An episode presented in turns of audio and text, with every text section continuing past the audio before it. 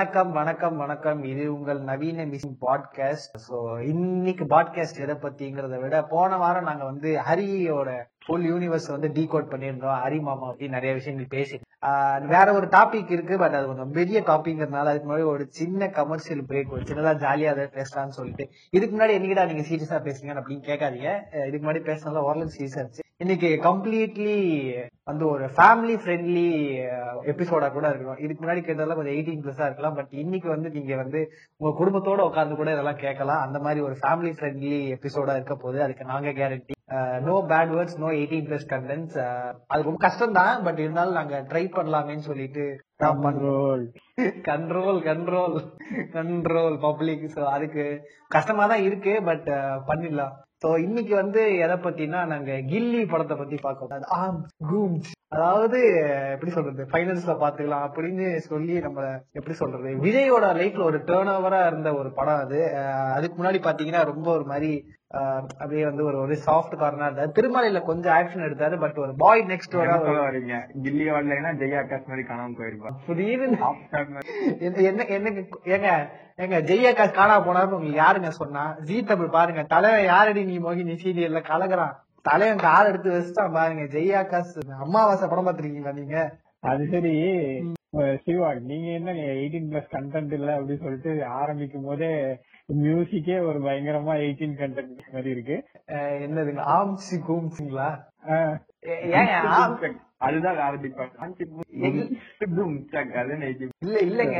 இல்லங்க. அது ஆம்ஸ் கூம் கில்லில வரல ஆம்ஸ் கூம்ஸ். இந்த கையில இருக்க தூசி தட்டும் போது இல்ல அது நிறைய இடத்துல வரும். அப்புறம் வந்து அது வந்து பிரகாஷ் ராஜ் வந்து கொட்டையில கொடுக்கு பிடி போடும் சரி ஓகே பிரகாஷ் ராஜ் வந்து கொடுக்கு பிடி போடுவாரு. அப்ப விஜய் எழுந்து நிக்கும் போது ஆம் கூம்ஸ் அப்ப வந்து இந்த ஸ்டேடியம் ஃபுல்லா ஒரு வெள்ளை பேப்பர் பறந்துட்டே இருக்கு. அது என்னதுன்னு எனக்கு இன்னி வரைக்கும் புரியல. தர்மாகோலா பேப்பரா என்னது இது? இல்ல நம்ம இந்த ரைடு எல்லாம் புதுசா ஃபர்ஸ்ட் டைம் போனோம்னா ஒரு எக்ஸைட்மெண்ட்ல கையில பேப்பர்ல வீசி வச்சிருப்போம். பழைய நியூஸ் பேப்பர்லாம் மேல போகும்போது. சரி ஒரு ஸ்ட்ரைட்டா கிளைமேக்ஸ் போறதுக்கு முன்னாடி சோ கில்லி வந்து ஃபர்ஸ்ட் அடிச்சு துவைக்கிறதுக்கு முன்னாடி ஃபர்ஸ்ட் கில்லி பத்தி உங்களுக்கு பிடிச்ச விஷயத்துல ஒன்னொன்னு சொல்லுவோம். தாமி செல்வி நீங்க ஆரம்பிங்க. கில்லின்னா என்ன ஞாபகம் வருது? நமக்கு என்ன சொல்றது? விவரம் தெரிஞ்சிருந்து ஏதாவது ஒரு படம் பார்த்திருப்போமோ அப்படின்னு இருந்துச்சுன்னா அது கில்லியா தான் இருக்கும். எனக்கு நல்லா ஞாபகம் இருக்கு. சின்ன வயசுல டிராவல் பண்ண பஸ்லயா தான் இருக்கும். போயிட்டு டவுன் சைடுங்க வந்தா ஃபுல்லா ரோட் சைடு அப்படியே கில்லி கில்லி. நூறு நாள் ஓடிச்சு இரநூறு நாள் ஓடிச்சுன்னு போஸ்ட் ஓட்டுவேன் அந்த மெயின் ஸ்பாட் இருக்கு தானே இந்த நேரத்துல போஸ்ட் ஓட்டுவாங்க நமக்கு தெரியும். நம்ம வீட்டுக்கு போயிட்டு வரும்போது.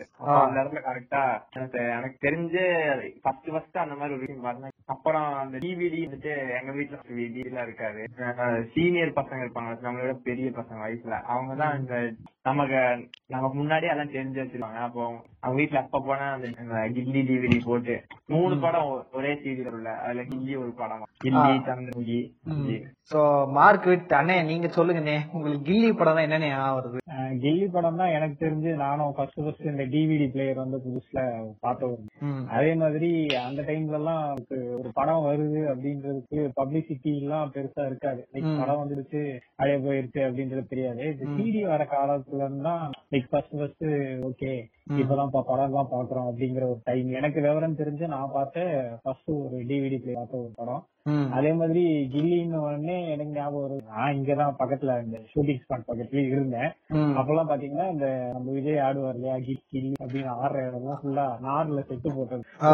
எங்க வீட்டுல அம்மா வீட்டுல அது அது அது நான் அது ஒரிஜினல் லொகேஷன் இல்லையாங்க. நான் நான் தெலுங்கு நான் நினைச்சேன் ஏன்னா ஒரிஜினல் சாரி டு இன்டர்பிரேட் ஏன்னா வந்து ஒரிஜினல் வந்து அது மகேஷ் பாபு டொக்குடுவா ஒக்குடுவா எனக்கு தெரியலங்க. அது பேர் என்னவோ வரும். எனக்கு இல்லங்க அந்த நிறைய நொக்குடு ஒக்குடு கொக்கடுலாம் நிறைய இருந்தாலும் படம் இருக்கும். எனக்கு என்னன்னு கரெக்ட் தான் ஒக்கடு ஏன்னா ஒக்கடு அந்த- படத்தோட அதே லொகேஷன் அப்படியே இருக்கும். நான் நினைச்சேன் சரி ஓகே அந்த அந்த லைட் ஹவுஸ் மட்டும் கொஞ்சம் மெரினால ஷூட் பண்ணிருப்பாங்க. மத்த- மத்ததெல்லாம் ஆந்திரால ஷூட் பண்ணிருப்பாங்க. அதே ஃபீல் வரணுங்கிறதுக்காக நினைச்சேன் எனக்கு செட்டுன்னு தெரியாது.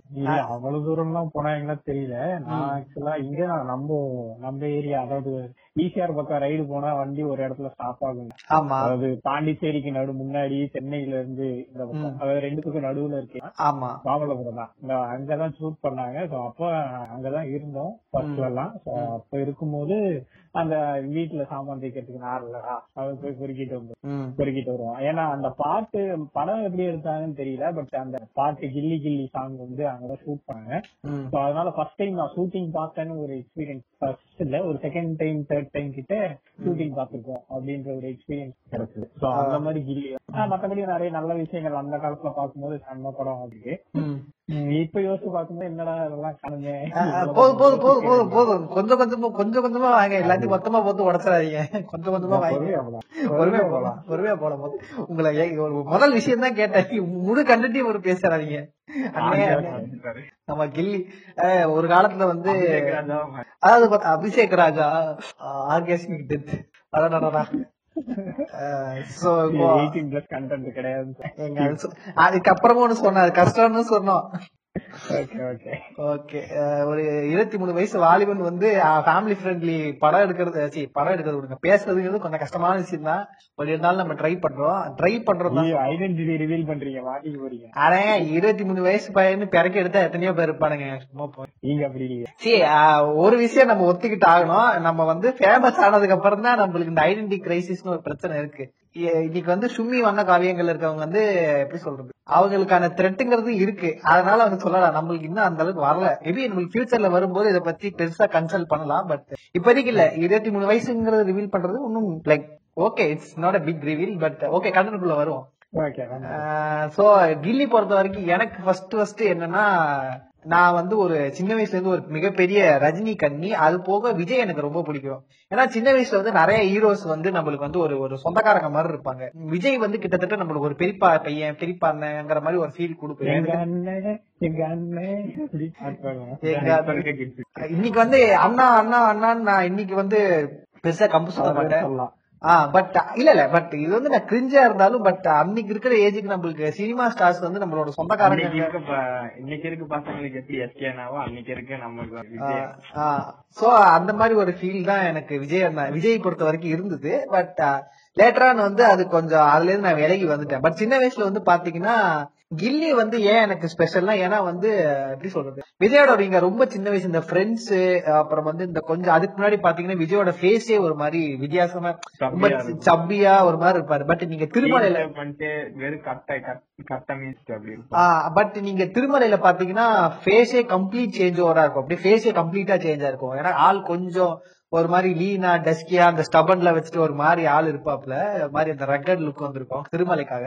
சோ அதுவே எனக்கு பயங்கர ஷிஃப்டா இருந்தது திடீர்னு. அப்புறம் கில்லிங்கிற வந்து அதுதான் நான் இல்ல இல்ல அதுக்கு முன்னாடி சாமி புதிய கிரின்னு இந்த படத்துல அப்பதான் திருட்டு வீசில பார்த்தேன். பட் கில்லி வந்து நாங்க வேற ஒரு ஊருக்கு ஷிஃப்ட் ஆனோம். அந்த ஷிஃப்ட் ஆகும்போது எங்க சொந்தக்காரங்களா இருந்தாங்க அந்த ஊர்ல. சோ அப்பதான் வந்து திடீர்னு கில்லி படத்தோட சீடி வாங்கிட்டு வந்தேன் அப்படின்னு சொன்னாங்க. கிட்டத்தட்ட ஒரு மணி நேரம் சீடி ஸ்டக் ஆயிட்டே இருந்தது. எனக்கு அதான் நான் இருக்கு. நாங்க கொல்லப்புறத்துல போய் விளையாண்டுட்டு இருந்தோம்.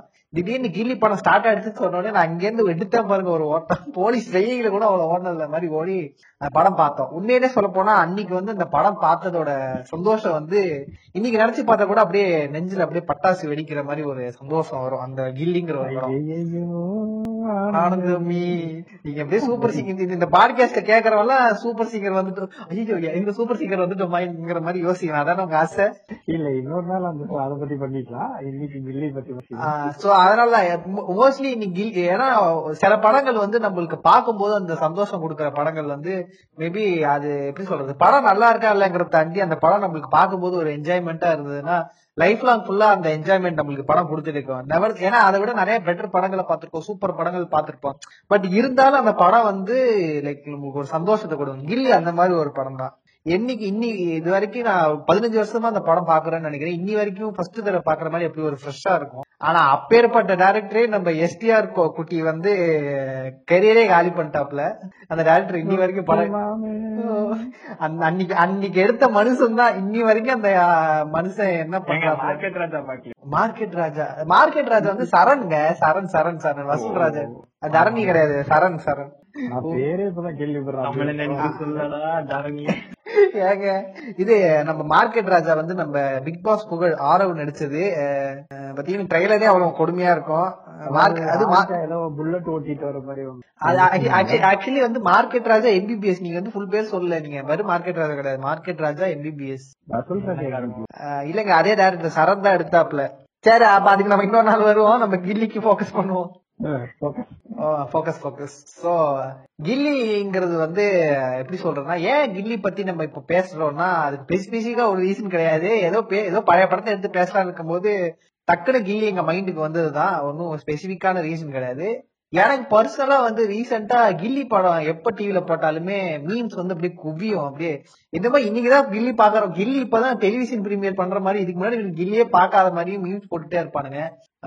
சோ அந்த மாதிரிதான். ரெண்டாவது வந்து இந்த முத்துப்பாண்டி ட்ரூ லவ் அப்படின்னு சொல்லும்போது நான் சரி ஃபர்ஸ்ட் ஏதோ சர்க்காசமா தான் பண்றான்னு நினைச்சேன்.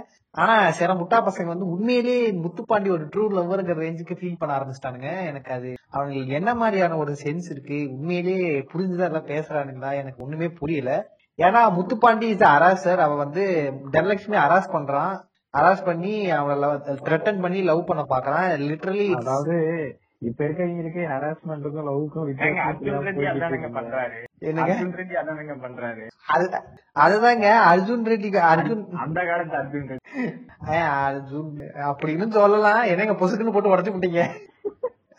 இப்ப இருக்க ஜெனரேஷனுக்கு அதான் வித்தியாசம் தெரியாம போய்கிட்டு இருக்கு. அதனாலதான் இப்ப அர்ஜுன் ரெட்டி அவங்க லவ் இப்போ முத்துப்பாண்டிங்கிறவர் வந்து ஒரு பெரிய கை அவர். பையன் பையன். அவர் மேல வந்து அவங்க என்ன நினைச்சாலும் அவர் கண்ட்ரோல்ல வர வைக்க முடியும். என்ன நினைச்சாலும் கடத்திடும் அப்படி இருக்கும்போது அவர் வந்து தனலட்சுமி பொண்ணை பாக்காங்கன்னா என்ன சொல்றது? அவரை லவ் பண்ணாங்க திரும்ப அவர் லவ் அந்த கேரக்டர் இல்ல- இல்லங்க அது வந்து கேரக்டரா இருக்கிறது ஓகே எனக்கு பிரச்சனை கிடையாது. ஆனா இவனுங்க அதை புடிச்சிட்டு இவனுங்க வந்து சுத்துற கம்பு இருக்குது. இதை குளோரிஃபை பண்றானுங்களே எனக்கு அதான் எரிச்ச வருது. இவனுங்க என்ன லாஜிக்ல வந்து அதை ப்ரூவ் லவ்னு சொல்லி இவனுங்க வீ- ஏன்னா காதல் காமிச்சோட விதத்துல தப்பா இருந்தாலும் அது க- அது ஒரு காதல். அந்த மாதிரி சொல்லியிருப்பாங்க.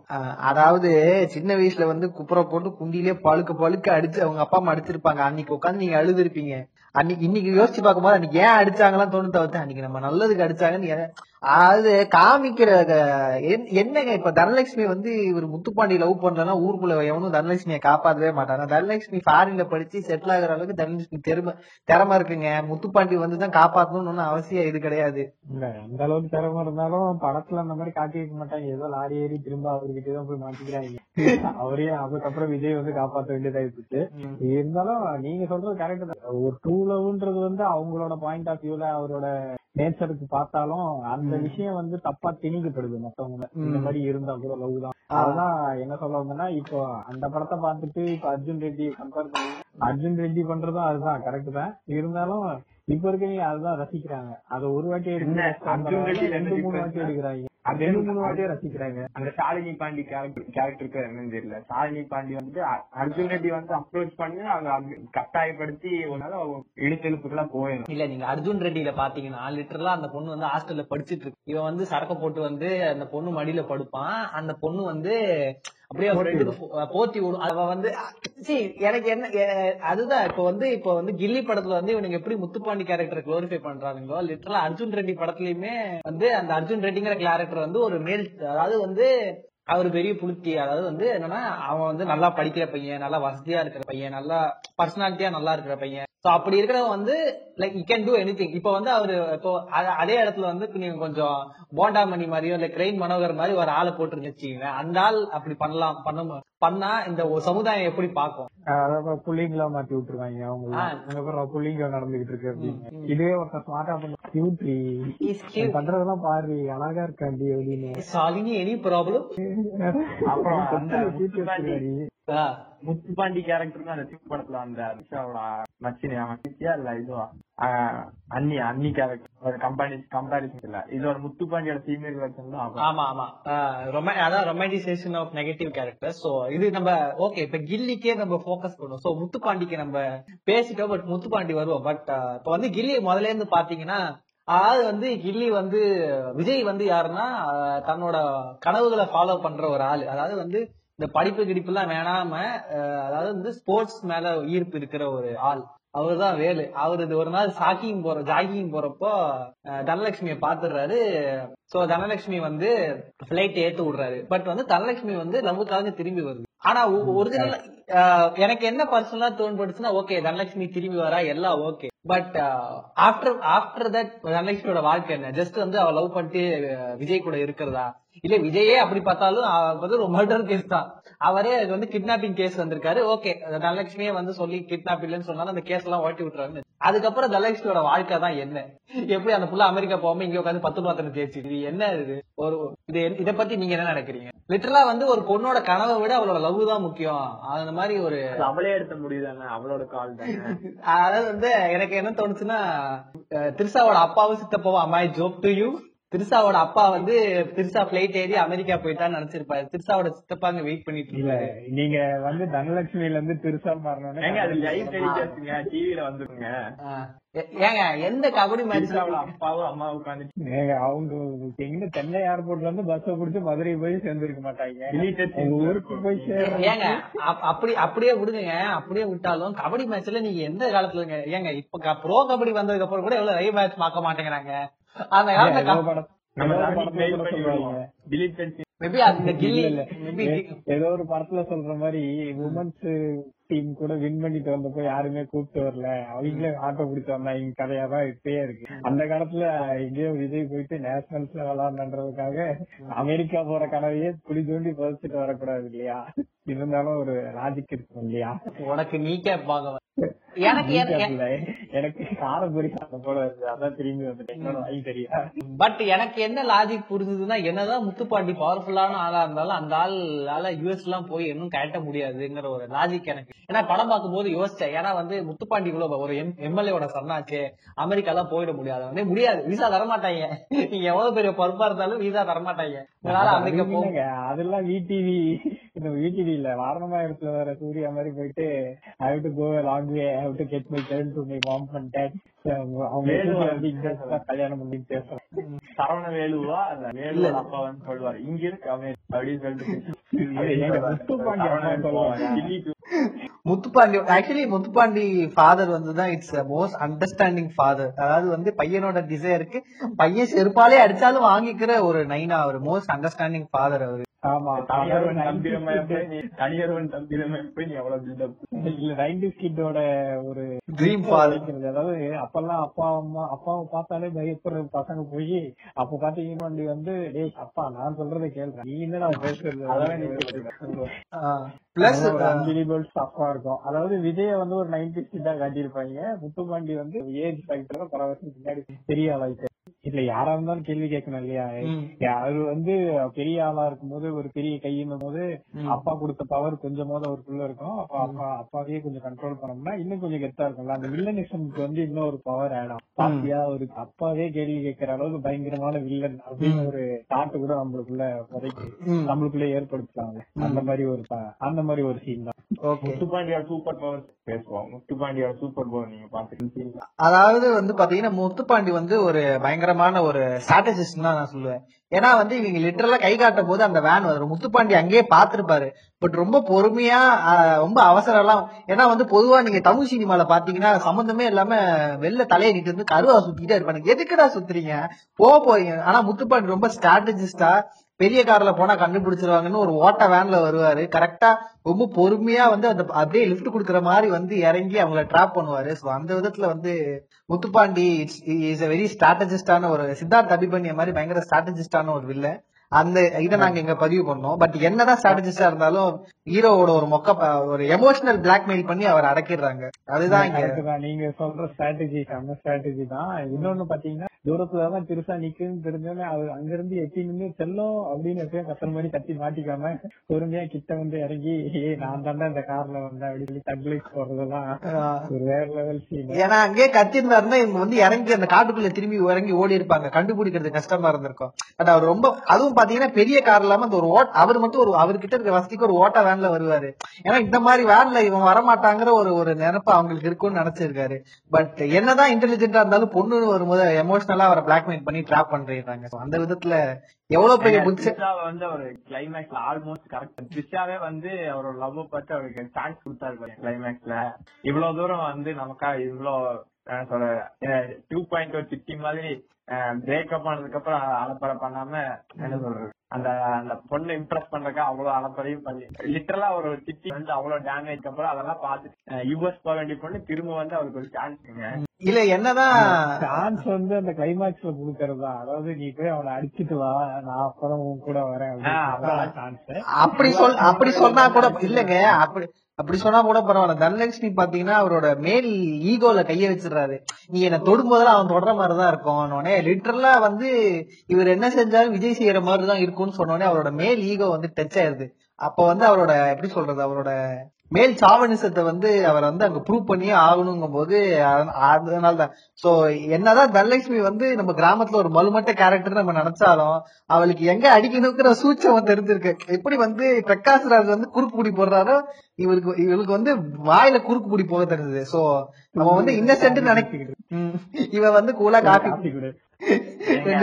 என்ஜிகே நீங்க படம் பாத்தீங்களா நம்ம படம் பார்த்த கதை ஒண்ணு படம் பார்த்து போது வேற கதை ஒண்ணு சொன்னாங்க அது மாதிரி இப்போ என்ன சொல்றது? இந்த நீ நீ கேப் இருக்குல்ல விஜய்க்கு வந்து நீ கேப் பிரசன்ட் சொல்லிட்டு திடீர்னு காணாம திரும்ப வரும்போது விஜய் வந்து சப்புன்னு ஒரு அறாருவார் அதை மனசுல வச்சுட்டு யுஎஸ் போற மாதிரி போயிட்டு திரும்ப வந்து விஜய் கோச்சுங்க. ஏங்க இதுக்கு இவ்வளவு ஏங்க அறிவு இல்லையங்க அப்படியே கோத்து விடணும்னு டைப் பண்ணிட்டு இருந்தா எப்படியோ வந்து ஏர்போர்ட்டுக்குள்ள போய் முத்துப்பாண்டிக்கு ஒரு போன் அடிச்சு இந்த பாரு ஏர்போர்ட்ல இருந்து இப்பதான் போயிட்டு இருக்கேன் இந்த மீனம்பாக்கத்துல இருந்து இப்பதான் போறான். அவனை வந்து அந்த அண்ணா நகர் ஃபிளேவர்ல கணக்கு புடிச்சிருக்குன்னு சொல்லிட்டா கூட முடிஞ்சு போச்சுங்க. இதுக்காக சொல்றது தப்பு. அப்புறம் அவன் அமெரிக்கா போறது. என்ன சொல்றது? மனசே மாறும் ஒவ்வொரு கேரக்டர் நீங்க இந்த படம் எடுத்துக்கோங்க சச்சின் படம் எடுத்துக்கோங்க ராஜாரன் அவ்வளவு ராஜாரன் அதெல்லாம் விடுங்க சச்சின் படத்துல பாத்தீங்கன்னா ஏர்போர்ட்ல அந்த புகை இருக்கும். ஆனா ஏங்க ஏங்க நான் ரொம்ப நாளா வந்து அந்த படம் பார்த்ததுக்கு அப்புறம் ஓ ஊட்டில ஏர்போர்ட் இருக்கும்னு நினைச்சிட்டு உட்கார்ந்த காலம் எல்லாம் உண்டுங்க. இல்ல இருக்கா? நீங்க நீங்க இல்ல, இல்ல, யோசிச்சு பாத்தீங்கன்னா அந்த படத்துல வந்து சச்சின்ல கிளைமேக்ஸ் வந்து அவ்வளவு புகை பிறக்கும் ஏர்போர்ட்டுக்குள்ள ம். ஏன்னா கிளியர் விஷனே கிடைக்காதுன்னா அப்ப எப்படிதான் பிளைட் பிளான் பண்ணி அதுதான் அதுதான். கொஞ்சம் லைட்டா தூரல் விட்டாலே பிளைட் எடுக்க மாட்டாங்க. லேட் பண்ணுவானுங்க. நீங்க ரொம்ப நேரம் அந்த கேட்ல உட்காந்துருக்க மாதிரி இருக்கும். அதனாலதான் அந்த கேப்ல மொத்த கதையும் சொல்லிட்டாரு. அந்த டைம்ல தான் வெயிட் பண்ணிருக்காரு. டெக்னிக்கல் இஷ்யூஸ்னால வெயிட் பண்ணி கதை சொல்லிட்டாங்க ஏன்னா இல்ல மத்த காலேஜ்ல புகை போட்டாங்கன்னா ஏன்னா அதெல்லாம் சென்னையில ஷூட் பண்ணாங்க. பட் லைக் புகை ஜாஸ்தியா இருந்தாலும் அந்த ஒரு ஒரு ஒரு சில்னஸ் ஒரு ஃபீல் குட் கொடுத்தது வரைக்கும் அந்த புகை ஓகே தான். ஏன்னா வந்து சென்னையில நீங்க நிறைய எடுக்கும்போது கொஞ்சம் அந்த மாதிரி புகையெல்லாம் போட்டாதான் சோ அந்த மாதிரி நீங்க புகையெல்லாம் போட்டாதான் கொஞ்சம் அந்த ஃபீல் வரும். பட் லிட்டரலி ஏன் ஏர்போர்ட் ஏர்போர்ட் ஊட்டில இல்ல கோயம்புத்தூர்ல தான் இருக்கு. அப்படி பார்த்தா கூட நான் ஏன்னா அந்த படம் வரும்போது எனக்கு அவ்வளவு வேற தெரியலங்க. நான் ஊட்டியில நாளா ஏர்போர்ட் இருக்குன்னு நினைச்சு உட்காந்துட்டு இருந்த காலெல்லாம் உண்டுங்க. ஊட்டியில இருந்து லேண்ட் ஆகும். இல்ல நான் அப்ப நினைச்சிட்டு இருந்தேன். அது ஒரு அப்போ ஒரு கிரிஞ்சு மெட்டீரியலா இருந்தப்போ யோசிச்சுட்டு இருந்த டைம் பட் அதுக்கப்புறமா ஏன் கோயம்புத்தூர்ல இருக்கிற ஏர்போர்ட்ல கூட இவ்வளவு புகை இருக்கு? என்னவா இருக்கும்? So coming so coming back to Ghilli ஆஹ் அதான் சோ அந்த மாதிரி ஏர்போர்ட்ல எல்லாருக்கும் வந்து நீங்க மனசு மாறுதுன்னா அது நீங்க வந்து மணிரத்னத்தை தான் கேட்கணும். அவரு ஆரம்பிச்சது தான் அவர் வந்து இந்த railway Delhi railway railway station ஸ்டேஷன்ல ரேவதி ரயில்வே ஸ்டேஷன்ல மாடிஃபைடு வருஷம் இங்க ஊட்டியில வந்துட்டு எனக்கு தெரிஞ்சு அவங்க திரும்பி வந்தது காரணம் எப்படி என்ன நீ அறையும் போது எல்லாரும் பார்த்தாங்க. இல்லையா அடி வாங்குறத நான் நேரா தேடி போய் பாக்குறேன் அப்படின்னு கிளம்பி ஏங்க ஏங்க நான் சொல்றது பாத்துக்காதீங்க யாராவது இது ஒரு அமெரிக்கா பிளைட் என்ன விலை விக்குது? டிக்கெட் என்ன விலை? விசா எல்லாம் என்ன? முத்துப்பாண்டி இருக்கானே முத்துப்பாண்டி ஏங்க முத்துப்பாண்டியால அமெரிக்கா ஏங்க இல்லங்க அமெரிக்கன் விசா இந்த பொண்ணுக்கு இல்ல பாஸ்போர்ட் கிடைக்கிறதெல்லாம் சொல்றாங்க. அந்த பொண்ணுக்கு அமெரிக்கன் விசாங்கிறது வந்து அவன் வருஷ கணக்கா டாக்குமெண்ட் ரெடி பண்ணி நாக்கு தள்ளிடுங்க அமெரிக்கன் விசா தான். தள்ளி பையன் ஆரியாவை பார்த்து சொல்றது நயன்தாரா வந்துட்டு மனசு மாறும். ஏர்போர்ட்ல ஒரு முத்துப்பாண்டி அவன் எவ்வளவு ஆளு மெட்ராஸ்ல. ஆனா ஏங்க ஏங்க நீங்க முத்துப்பாண்டிலே இருக்காதீங்க. நான் சொல் நான் சொல்ல வர்றது வேறங்க. நான் என்ன சொல்ல வரேன்னா இது வந்து திருஷா வந்து அமெரிக்காவுக்கு போகுது. அமெரிக்கன் விசா எல்லாம் வாங்குறது வந்து ரொம்ப கஷ்டமான விஷயம். அது ஆக்சுவலி வந்து அந்த அவனுக்கு வந்து பாஸ்போர்ட்டே அவ திருசா அப்பதான் எடுக்க போறா. சென்னைக்கு போய் தான் பாஸ்போர்ட்டே எடுக்க போறா அவ பாஸ்போர்ட் எடுத்துட்டு அவளுக்கு எப்படி அமெரிக்கன் விசா கிடைச்சதுங்கிற ஒரு கிளியரான இன்டிமேஷன் அவங்களுக்கு கொடுத்துருக்க மாட்டாங்க. இல்ல அங்க ஒரு சின்ன சின்ன இன்டிமேஷன் இருக்கும் அதான் விஜய் வந்து திடீர்னு சீலிங்க பிரிச்சு குதிச்சுட்டு பாதாமலட்சுமி கிளம்பு வீசா அப்படின்னு மாட்டி இல்ல இல்ல இல்ல இல்ல. அது விசா ஆபீஸ் இல்ல பாஸ்போர்ட் ஆபீஸ் நீங்க நல்லா பாருங்க தனலட்சுமி கையில பாஸ்போர்ட்டே இருந்திருக்காது. அப்பதான் பாஸ்போர்ட் இல்ல இல்ல மேபி பாஸ்போர்ட் இருந்திருக்கும். மேபி விசா ஆபீஸ் தான் நினைக்கிறேன் பட் எனக்கு அது கன்ஃபியூஷன் எனக்கும் விசா தான் தோணுது. சோ விசாவை கேட்கறதுக்காக அப்பதான் போயிருப்பாங்க. அந்த மாதிரி ஒரு ப்ரொசீஜர் கஷ்டப்பட்டு விஜய் வந்து உனக்கு விசாவை ரெடி பண்றேன் அப்படின்னு ஓடிக்கிட்டாரு. இருந்தாலும் இந்த அம்மா வந்து தூக்கி போட்டு வரதெல்லாம் நம்பாத மாதிரி தான் இருக்கு. பட் ஸ்டில் அமெரிக்கன் விசாங்கிறது வந்து எனக்கு தெரிஞ்சு கிட்டத்தட்ட விஜய் அவர் வீட்டுல ரெண்டு வருஷம் புதுசா கூடி வச்சிருந்தாதான் அட்லீஸ்ட் மேக்ஸிமம் ஒரு வருஷம் முடி வச்சிருந்தாதான் அமெரிக்கன் விசா வந்து ரெடி பண்ண முடியும். ஏன்னா நிறைய முன்னாடி ஒரு வேலை ப்ராசஸ் ரீவைட் பண்ணிருக்கோம் ம், தெரியலங்க. அது நீங்க இல்ல லாஜிக்கலா யோசிச்சு இதே இடத்துல இன்னும் இன்னொரு பாயிண்டும் இருக்கு. ஏன்னா விசா வெரிஃபிக்கு போலீஸ் நேரா வீட்டுக்கு வரும். வீட்டுக்கு வந்து எல்லாம் செக் பண்ணுவாங்க இல்ல இல்ல. இல்ல இல்லங்க. இல்ல இல்ல. ஆக்சுவலி விசாக்கு வந்து செக் பண்ண மாட்டாங்க. பட் நிறைய டாக்குமெண்ட்ஸ் எல்லாம் கேட்பாங்க. பேங்கோட டாக்குமெண்ட்ஸ் அது இது நிறைய டாக்குமெண்ட்ஸ் எல்லாம் இருக்கு. பட் ஓகே அந்த நேரத்துல இப்பெல்லாம் ஃபேக் பண்ண முடியாதுங்க. இல்ல இல்ல. அதுக்குதான் உஷாரா அப்பவே வந்து அறிவாளியான திருசாவோட அப்பா. ஒரு கவர்ல இடம்ல அந்த கவரை தண்ணீர். போயிருச்சு? விட்டு- நீ செமிஃபைனல்ஸ் எப்ப ஜெயிச்சாங்கங்கிறதே நீ டெலிட்டட் ஃபைல்ஸ்ல போயிடுச்சுன்னு சொல்லுவேல்ல. இல்ல இல்ல. இது நீங்க பாத்தீங்கன்னா முதல்ல வந்து அவங்க அப்பா வந்து ஒரு கவர் போட்ட காசுலாம் விஜய் கூட தண்ணியில போட்டு கழுவி காய வச்சுக்கிட்டு எடுத்துட்டு சென்னை வந்து ஏங்க தியாகராஜன் குமார் ராஜா வந்து அந்த ஆரண்ய காண்டமும் அந்த இந்த படமும். சூப்பர் டீலக்ஸ் சூப்பர் டீலக்ஸ் ஒரே யூனிவர்ஸ் நடக்கிற மாதிரி காமிச்சாரு. சேலஞ்சின் எப்படி அவர் படத்துல வர யூஸ் பண்ண கேரக்டர்ஸ் யூஸ் பண்ண சிகரெட்டும் அந்த பர்கரும் வந்துட்டு அவரோட யூனிவர்ஸ்ல வந்து ஒரே மாதிரி ஒரே பிராண்ட் தான் யூஸ் அந்த மாதிரிங்க ஏங்க யோ டாரண்டினோவையும் தரணியும் கம்பேர் பண்ற பாத்தியா? என்ன இருந்தாலும். என்ன இருந்தாலும் ஒரு நியாயம் வேணாமா? இல்ல அப்பேற்பட்ட டாரண்டினோ தரணியே நம்ம சிம்பு ஒரு ஸ்னாப் ஆஃப் த ஃபிங்கர்ல அழிச்சாரு பாருங்க அவரோட கெரியரே அங்கதான் அந்த படம் ஓடாததுக்கு பல காரணங்கள் இருக்கு. இல்ல இல்ல அந்த படம் இல்ல கில்லி இல்ல இல்ல ஒஸ்டி பிளாப்ங்கிறது வேற. ஏன்னா பிளாப் ஆன ஏன்னா ஒரு பிளாப் கொடுத்து அடுத்து படமே கிடைக்காதுன்னா அப்படி பாத்தீங்கன்னா சுசீந்திரன் ஏல் விஜய் எல்லாம் எவ்வளவு அவங்க கடைசியா இட்டு கொடுத்த படம் என்னன்னு நீங்க சொல்லுங்க பாப்போம் சுசீந்திர அஹ் அண்ணே நீங்க மார்க்கெட் அண்ணே கடைசியா சுசீந்திரன் இட்டு கொடுத்த படம் என்னன்னு கொஞ்சம் சொல்லுங்க பாண்டிய நாடு. இப்ப பாண்டிய நாடுன்னா நம்ம விஷால் சார் படம் தானே? நம்ம எனக்கு எனக்கு அந்த படம் பார்த்த ஞாபகமே இல்லையா. அதுக்கப்புறம் அவர் பாட்டுக்கு எடுத்துட்டே இருக்கு. கடைசியா சுசீந்திரன் வெற்றி படம் வந்து ஏன் பிளாப் ஆச்சு அப்படின்றது கொஞ்சம் யோசிச்சு பார்த்தோம் கொஞ்சம் சிம்பிளா யோசிச்சா கூட நம்ம ஈஸியா தெரிஞ்சு ஏன்னா கில்லி படத்துலயும் அதே மாதிரி நிறைய லாஜிக்லாம் மிஸ் ஆயிருக்கும். இந்த விஷயங்கள்லாம் ஏன் நடந்ததுன்னு தெரிஞ்சிருக்காரு அதே மாதிரி ஒத்தியில பல விஷயங்கள் ஏன் நடக்குது எப்படி நடக்குது இதெல்லாம் எங்கடா அப்படின்னு எல்லாரும் கொஞ்சம் கேள்வி கேட்க ஆரம்பிச்சிட்டாங்க ஒஸ்தி டைம்ல இல்ல இல்ல. கில்லில நம்ம ஆக்சுவலி சொல்ல போனா இப்போ நம்ம ஓர அலசும் போதுதான் நம்மளுக்கு வந்து நீங்க எடுத்து நீங்க அலசுனீங்கன்னு வச்சுக்கீங்களேன் நீங்க தமிழ் சினிமால தொண்ணூறு பர்சன்ட் படங்கள் எல்லாம் நீங்க பார்க்கவே முடியாது. அது வேற விஷயம். தொண்ணூறு பர்சன்ட் படம்லாம் பார்க்க முடியாது. ஓகே பட் ஏன்னா இவ்வளவு தூரம் நம்ம டீட்டெயிலா அலசும் போது கில்லிங்கிற ஒரு விஷயத்துல இவ்வளவு லாஜிக்கல் மிஸ்டேக் இருக்கு தெரியுது. பட் படம் பார்க்கும்போது உங்களுக்கு அது பெருசா கண்ணை உறுத்தாது. ரெண்டாவது லைக் அது ஒரு மாதிரி வந்து ஒரு ஒரு எப்படி சொல்றது ஒரு ரியலிசம்ங்கிற ரியலிசம்னு சொல்ல முடியாது. அது ஒரு மாதிரி இந்த பாய் நெக்ஸ்ட் ஒரு இமேஜ் நம்ம சகலமா நடக்கிற மாதிரி ஒரு விஷயங்களை அட்ஜஸ்ட் பண்ணி வச்சிருப்பாரு. ஏன்னா என்னதான் விஜய் சூப்பர் ஹீரோவா இருந்தாலும் அவரும் ஒரு சின்ன பையன் தான் அந்த பையன் அவனும் ஒரு இருபத்தி இருபத்தி ரெண்டு வயசு பையன் தான் அந்த பையனாலையும் ரொம்ப பெருசா பண்ணிடுவாங்க. ஓரளவு எனக்கு தெரிஞ்சதுன்னா இருபத்தி ரெண்டு இருபத்தி மூணு வயசு பையங்கிறது வந்து முத்துப்பாண்டிங்கிறவன் வந்து ஒரு பெரிய ராட்சசம் ஒரு பெரிய ஆள் அவனுக்கு. ஒரு வேலை பொறுத்த வரைக்கும் முத்துப்பாண்டிங்கிற ஒரு பெரிய ஆளு. பட் அவன் கிட்ட எதிர்த்து ஜெயிக்கணும்னா ஒண்ணு வந்து ஸ்மார்ட்னஸ் என்னதான் சண்டை போடுற திறமை இருந்தாலும் கொஞ்சம் ஸ்மார்ட்னஸ் இருந்தாதான் விஜயால ஓவர் கம் பண்ணி வர முடியும். Vijay is not like super power so அந்த விஷயம் பொறுத்த வரைக்கும் உங்களுக்கு கில்லி. அதனால ஒரு சின்ன பையன் எப்படி அவ்வளவு பெரிய ஆளை எதிர்த்து ஒரு ஒரு பொண்ணை காப்பாத்துறான். ஏன் கில்லில இன்னும் என்ன பிரச்சனை? கில்லில இன்னும் ஒர்க் அவுட் ஆகுற ஒரு விஷயம் என்னன்னா ரெண்டு பேரும் ஆக்சுவலி லவ்வர்ஸ் கிடையாது. அது ஒரு பெரிய உங்களுக்கு ஏன்னா லவ்வரா இருக்கும் போது கூட உங்களுக்கு ஒரு மாதிரி ஆமா லவ் பண்ற பொண்ணுக்காக இவன் இப்படிலாம் செய்வான்ப்பா அப்படிங்கிற மாதிரி தோணும். பட் லவ் பண்ண மாட்டாங்க. அவங்களுக்குள்ள ஒரு ஒரு ஒரு எப்படி சொல்றது? ஒரு குரூசே விஜய் வந்து ஒரு குரூசேடர் மாதிரி தான் இருந்திருப்பாரு. ஒரு எதாச்சியா பாக்குற ஒரு பொண்ணை சேவ் பண்றாரு. கடத்த கடைசியில தான் லவ் பண்ணுவாங்க. சோ அந்த ஒரு சின்ன- லவ் எல்லாம் பண்ண மாட்டாங்க. அவ- வந்து என்ன சொல்றது? அந்த மேட்ச்ல அவரு வந்து அவர் அவளை மிஸ்டேக் பண்ணு கிளைமேக்ஸ்ல தான் தெரியும். என்ன logic? ஒருவேளை லவ் பண்ணிட்டோம் போல அப்படின்னு யோசிச்சாரு I, I love her, daddy. I love. My heart pursues her. போது அருமை தெரியாதான் My heart per- போனதுக்கு வந்து அவங்க அருமை தெரியும்? My heart pursue her, daddy. அவன் நெஞ்சில கை வச்சுட்டான். அவனை விட்டுரு தடுக்காத. விட்டு தடுக்காத. எங்க? அவங்க அப்பா குண்டிலே போ போலீஸ் ஸ்டேஷன் கொண்டு போய் வெளி வெளியில் வெளுக்க போறான். அட்லீஸ்ட் முரடிக்கு பின்னாலே வச்சுட்டு நான் சுத்தி என்னையவே முட்டாளாக்கிட்டீங்களடா. இல்ல அந்த இடத்துல பாத்தீங்கன்னா ஓகே நான் மேட்ச் மேட்ச் ஆடியே ஆகணும்ட்டு மேட்ச் ஆக வெயிட் பண்ணி கிளைமேக்ஸ்ல இருந்து கமான் வேலுன்னு எல்லாம் கத்திக்கிட்டு இருப்பாரு இல்ல இல்ல இல்ல பிரகாஷ் ராஜ் அடிக்கும் போது அவர் கமான் வேலு சொல்லுவாரு. அது மேட்ச் அடிக்கும் போது ஃபைட்ல தான். மேட்ச் ஆகுது மயிராது. எனக்கு என்ன வந்தது? நான் ஆக்சுவலி வந்து அந்த அந்த போர்ஷன் வந்து எனக்கு வந்து தங்கப்பதக்கம் படத்தோட இன்ஸ்பிரேஷன் மாதிரி இருந்தது. அங்க பழக்கம் அந்த அளவுக்கு பேக்ல போனீங்கன்னா எங்களுக்கு நாலேஜ் இருக்காது. அப்புறம் நாங்க முடிக்க வேண்டியதா. மிஸ்கினுக்கு ரொம்ப பிடிச்ச படம் சோ நான் தங்கப்பதக்கம் பாருங்க. நானுமே பாத்திருக்கேன் எனக்கு ரொம்ப பிடிச்ச படம். நான் மிஸ்கின் நான் பாத்திருக்கேன் பட் மிஸ்கின் சொன்னதுக்கு அப்புறம் தான் எனக்கு இந்த படத்துல இவ்வளவு விஷயம் இருக்குங்கிறதே என் கண்ணுக்கு தென்பட்டுச்சு.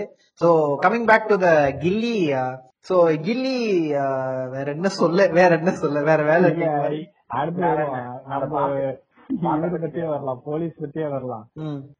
அவங்க அப்பாவை பாத்தீங்கன்னா முதல்ல இருந்தே ஒரு சின்சியர் ஆபீசரா வந்து அவங்க அப்பாவை கொஞ்சம் போர்ட்ரே பண்ணி எப்பயும் விஜய் மேல வந்து ஸ்ட்ரிக்டா அதாவது அப்பா மகனுக்கான ஒரு ரிலேஷன் வந்து எம்டன் மகன்ல வர மாதிரி எப்படி ஒரு ஸ்ட்ரிக்டான ரிலேஷனா இருக்கும் அப்படிங்கறதையும் கொஞ்சம் காட்டியிருப்பாங்க. அப்படி ஸ்ட்ரிக்டா இருக்க அப்பா கிட்ட வந்து ஒரு பையன் எவ்வளவு திருட்டுத்தனம் பண்ணி தப்பிக்க அது எல்லாத்தையுமே வந்து நம்ம விஜய் வந்து பண்ணியிருப்பாரு. வீட்டுக்குள்ள போட்டு வைக்கிறது அதே மாதிரி வெளியே போயிட்டு திடீர்னு ஃபைட் பண்ணிட்டு வந்து பாவாடை கட்டு உட்கார்றது ம், இந்த மாதிரி விஷயங்கள். அதே மாதிரி கிளைமேக்ஸ்ல பாத்தீங்கன்னா திடீர்னு அவங்க அப்பா விழுந்துருவாரு. விழுந்தாலும் பரவாயில்ல எங்க அப்பா எனக்கு முக்கியம் இல்லையா? அப்படின்னு அப்பாவை தூக்கி வீசிட்டு அதுக்கப்புறம் ஓடிடுவாரு. அவங்க அவங்க அப்பா என்ன பேஸ் பாலுங்களா இல்ல திருசா விஜய் அப்படி தூக்கி தண்ணியில விட்டுட்டு போயிடுவாங்க. கரெக்டா அவர் தண்ணியில போயிட்டு ஓய்னு லேண்ட் ஆகி அப்படியே அப்படியே லக்ஸ் சோப்ல வர மாடல் மாதிரி எந்திரிப்பாரு லிட்டரலா ரெண்டு சைடு இருக்க? அப்பனையும் டம்மி இருந்தாலும் சரி அந்த இடத்துல வந்து திருசாவோட புத்திசாலித்தன்மை தொங்கிட்டு இருக்கும்போது புடி அப்படின்னு ஒரு விஜய் உடனே விஜய பிடிப்பாங்க. எனக்கு நீ தான் திருசா திருசாவுக்கு லிட்டரலா அவங்க அப்பனை போட்டு தள்ளுறதுதான் குறி. அப்ப கூட பாத்தீங்கன்னா திருசா சி திருசா திருசா. தனலட்சுமி பாத்தீங்கன்னா அப்பயுமே ஒரு செல்பிஷா தான் இருந்திருக்கா. அப்பயுமே அவங்க அப்பனை காப்பாத்தணுங்கிற ஒரு உன்னை காப்பாத்த போய் தான் எங்க அப்பனை காப்பாத்த எங்க அப்பனை பலி கொடுத்துதான் உன்னை காப்பாத்தணுங்கிற அளவுக்கு இல்லைன்னு இஸ் a குட் சன் என்னதான் அவங்க அப்பா வந்து அவனை வந்து டார்ச்சர் பண்ணாலுமே is a very good son ஒரு உன் மூஞ்ச ஒரு வாரமா தான் தெரியும் அவங்க அப்பா எங்க அப்பண்டி உன்னை காப்பாத்துறதுனால அவன் புரியறதெல்லாம் பலி கொடுக்க முடியாது. பார்வத்மா டுட்டோரியல் கிளாஸ் அட்டன் பண்றதுனால எனக்கு சோறு போடுற அப்பண்டி அவன். எங்க அம்மா எங்க அம்மா எங்க அம்மா உன்னால எங்க அப்பா எங்க அம்மா லைஃப் எல்லாம் என்னால ஹெல்ப் பண்ண முடியாதுன்னு சொல்லி அந்த இடத்துல ஒரு குட் சன்னா இருக்காரு. பட் எனக்கு கில்லி என்னன்னா என்னதான் அவ்வளவு பெரிய வீடா இருந்தாலும் உங்க வீட்டு ரூம்ல ஒரு பொண்ணு இருக்கிறத உங்க வீட்டுல ஆளு யாருமே ரெகக்னைஸே பண்ண மாட்டாங்களா? நீ கரெக்ட் தான். ஆனா அதுலயும் அந்த இடத்துலயும் நம்ம லாஜிக் படி அவங்க அம்மா வந்து பாத்துட்டு இது பதிலா பொம்மை மாதிரியே இருக்குல்ல அப்படின்னு சொல்லி நம்புற மாதிரி பேசுவாங்க. பொம்மை மாதிரியெல்லாம் இருக்கு. ஏங்க candle wax statue wax statue கூட அவ்வளவு அக்யூரேட்டா இருக்காதுங்க. என்னங்க என்னங்க சொல்றீங்க? இருக்கு? நாங்க ஸ்ட்ரேஞ்சர் திங்ஸ் பாக்கல சீசன்ல வந்து அந்த லெவன்ங்கிற கேரக்டர் அந்த பையன் அந்த குட்டி பையன் வந்து ஒளிச்சு வச்சிருப்பான். நான் ஸ்ட்ரேஞ்சர் திங்ஸ் பாக்கலங்க அதனால நீங்க சொல்ற ரெஃபரன்ஸ் எனக்கு எனக்கு புரியுது. அது வந்து என்ன இருந்தாலும் அந்த பையன் ஒரு நாள் தான் வீட்லயே வச்சிருப்பான். அதுக்கப்புறம் அந்த வந்து ஓடி போயிடும் அப்புறம் அந்த புஸ்கார கூட தான் இருக்கும். இது வந்து இஷ்டத்துக்கு கிட்டத்தட்ட மாச கணக்குல பாஸ்போர்ட் கிடைக்கிற வரைக்கும் விசா கிடைக்கிற வரைக்கும் ஃபிளைட் புக் பண்ற வரைக்கும் எல்லாம் அமைஞ்சு வர வரைக்கும் திங்ஸோட ஃபர்ஸ்ட் ஃபர்ஸ்ட் சில எபிசோடு தாங்க ஐடியா பாவம் ஆனா இது வந்து சைல்ட்ஹுட் வருஷன் இது அடல்ட்ரி வருஷம் அவ்வளவுதான். என்னதான் இருந்தாலும் ஒரு மாசம் ஃபுல்லா ஒரு ஆளுக்கு சோறு போட்டு வீட்டுக்கு வச்சிருக்கிறது ஏத்துக்க முடியாத விஷயம். அதுவும் மீறி ஒரு போலீஸ் குவார்டர்ஸ் அவ்வளவு பெருசு இருக்குன்னு சொன்னாங்க பாத்தீங்களா?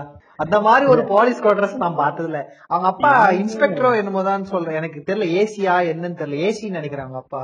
மேபி ஏசி கொடுக்குற போலீஸ் குவார்டர்ஸ் அவ்வளவு பெருசா இருக்கலாம் எனக்கு தெரியல. மேபி எனக்கு அந்த அளவுக்கு அதை பத்தி நாலேஜ் இல்ல. குவார்டர்ஸ் என்னதான் பெருசா இருந்தாலும் நாலஞ்சு மாடி கனெக்ட் பண்ணிருக்கோம் அதுவும் பத்தாவதுக்கு போலீஸ் குவார்டர்ஸ் ஏரியா பக்கத்துல இருக்கிறவங்க எல்லாம் அப்புறம் ஓட்டேரி நரி அப்புறம் அந்த மாதிரி பேர்கள் எல்லாம் வச்சுக்கிட்டு ஆதிவாசி அப்படிலாம் பேர் வச்சுக்கிட்டு ஊர் சுத்திக்கிட்டு இருக்காங்க. அப்படின்றது ஒரு போலீஸ் குவார்டர்ஸ் பக்கத்துல நடக்கிறதுன்றது இல்ல எனக்கு மோஸ்ட்லி போலீஸ் குவார்டர்ஸ்ங்கிறது வந்து கொஞ்சம் அந்த ஏசி டிசி வீடெல்லாம் வந்து பாத்தீங்கன்னா அந்த மாதிரி ஏரியால நான் அந்த மாதிரி ஏரியா குறைச்சி சொல்ல பட் மோஸ்ட்லி அந்த சைடு அண்ணா நகர் கொஞ்சம் அந்த மாதிரி கொஞ்சம் பாஸ்டான ஏரியாஸ்ல எல்லாம் இந்த குவார்டர்ஸ் இருக்கும்.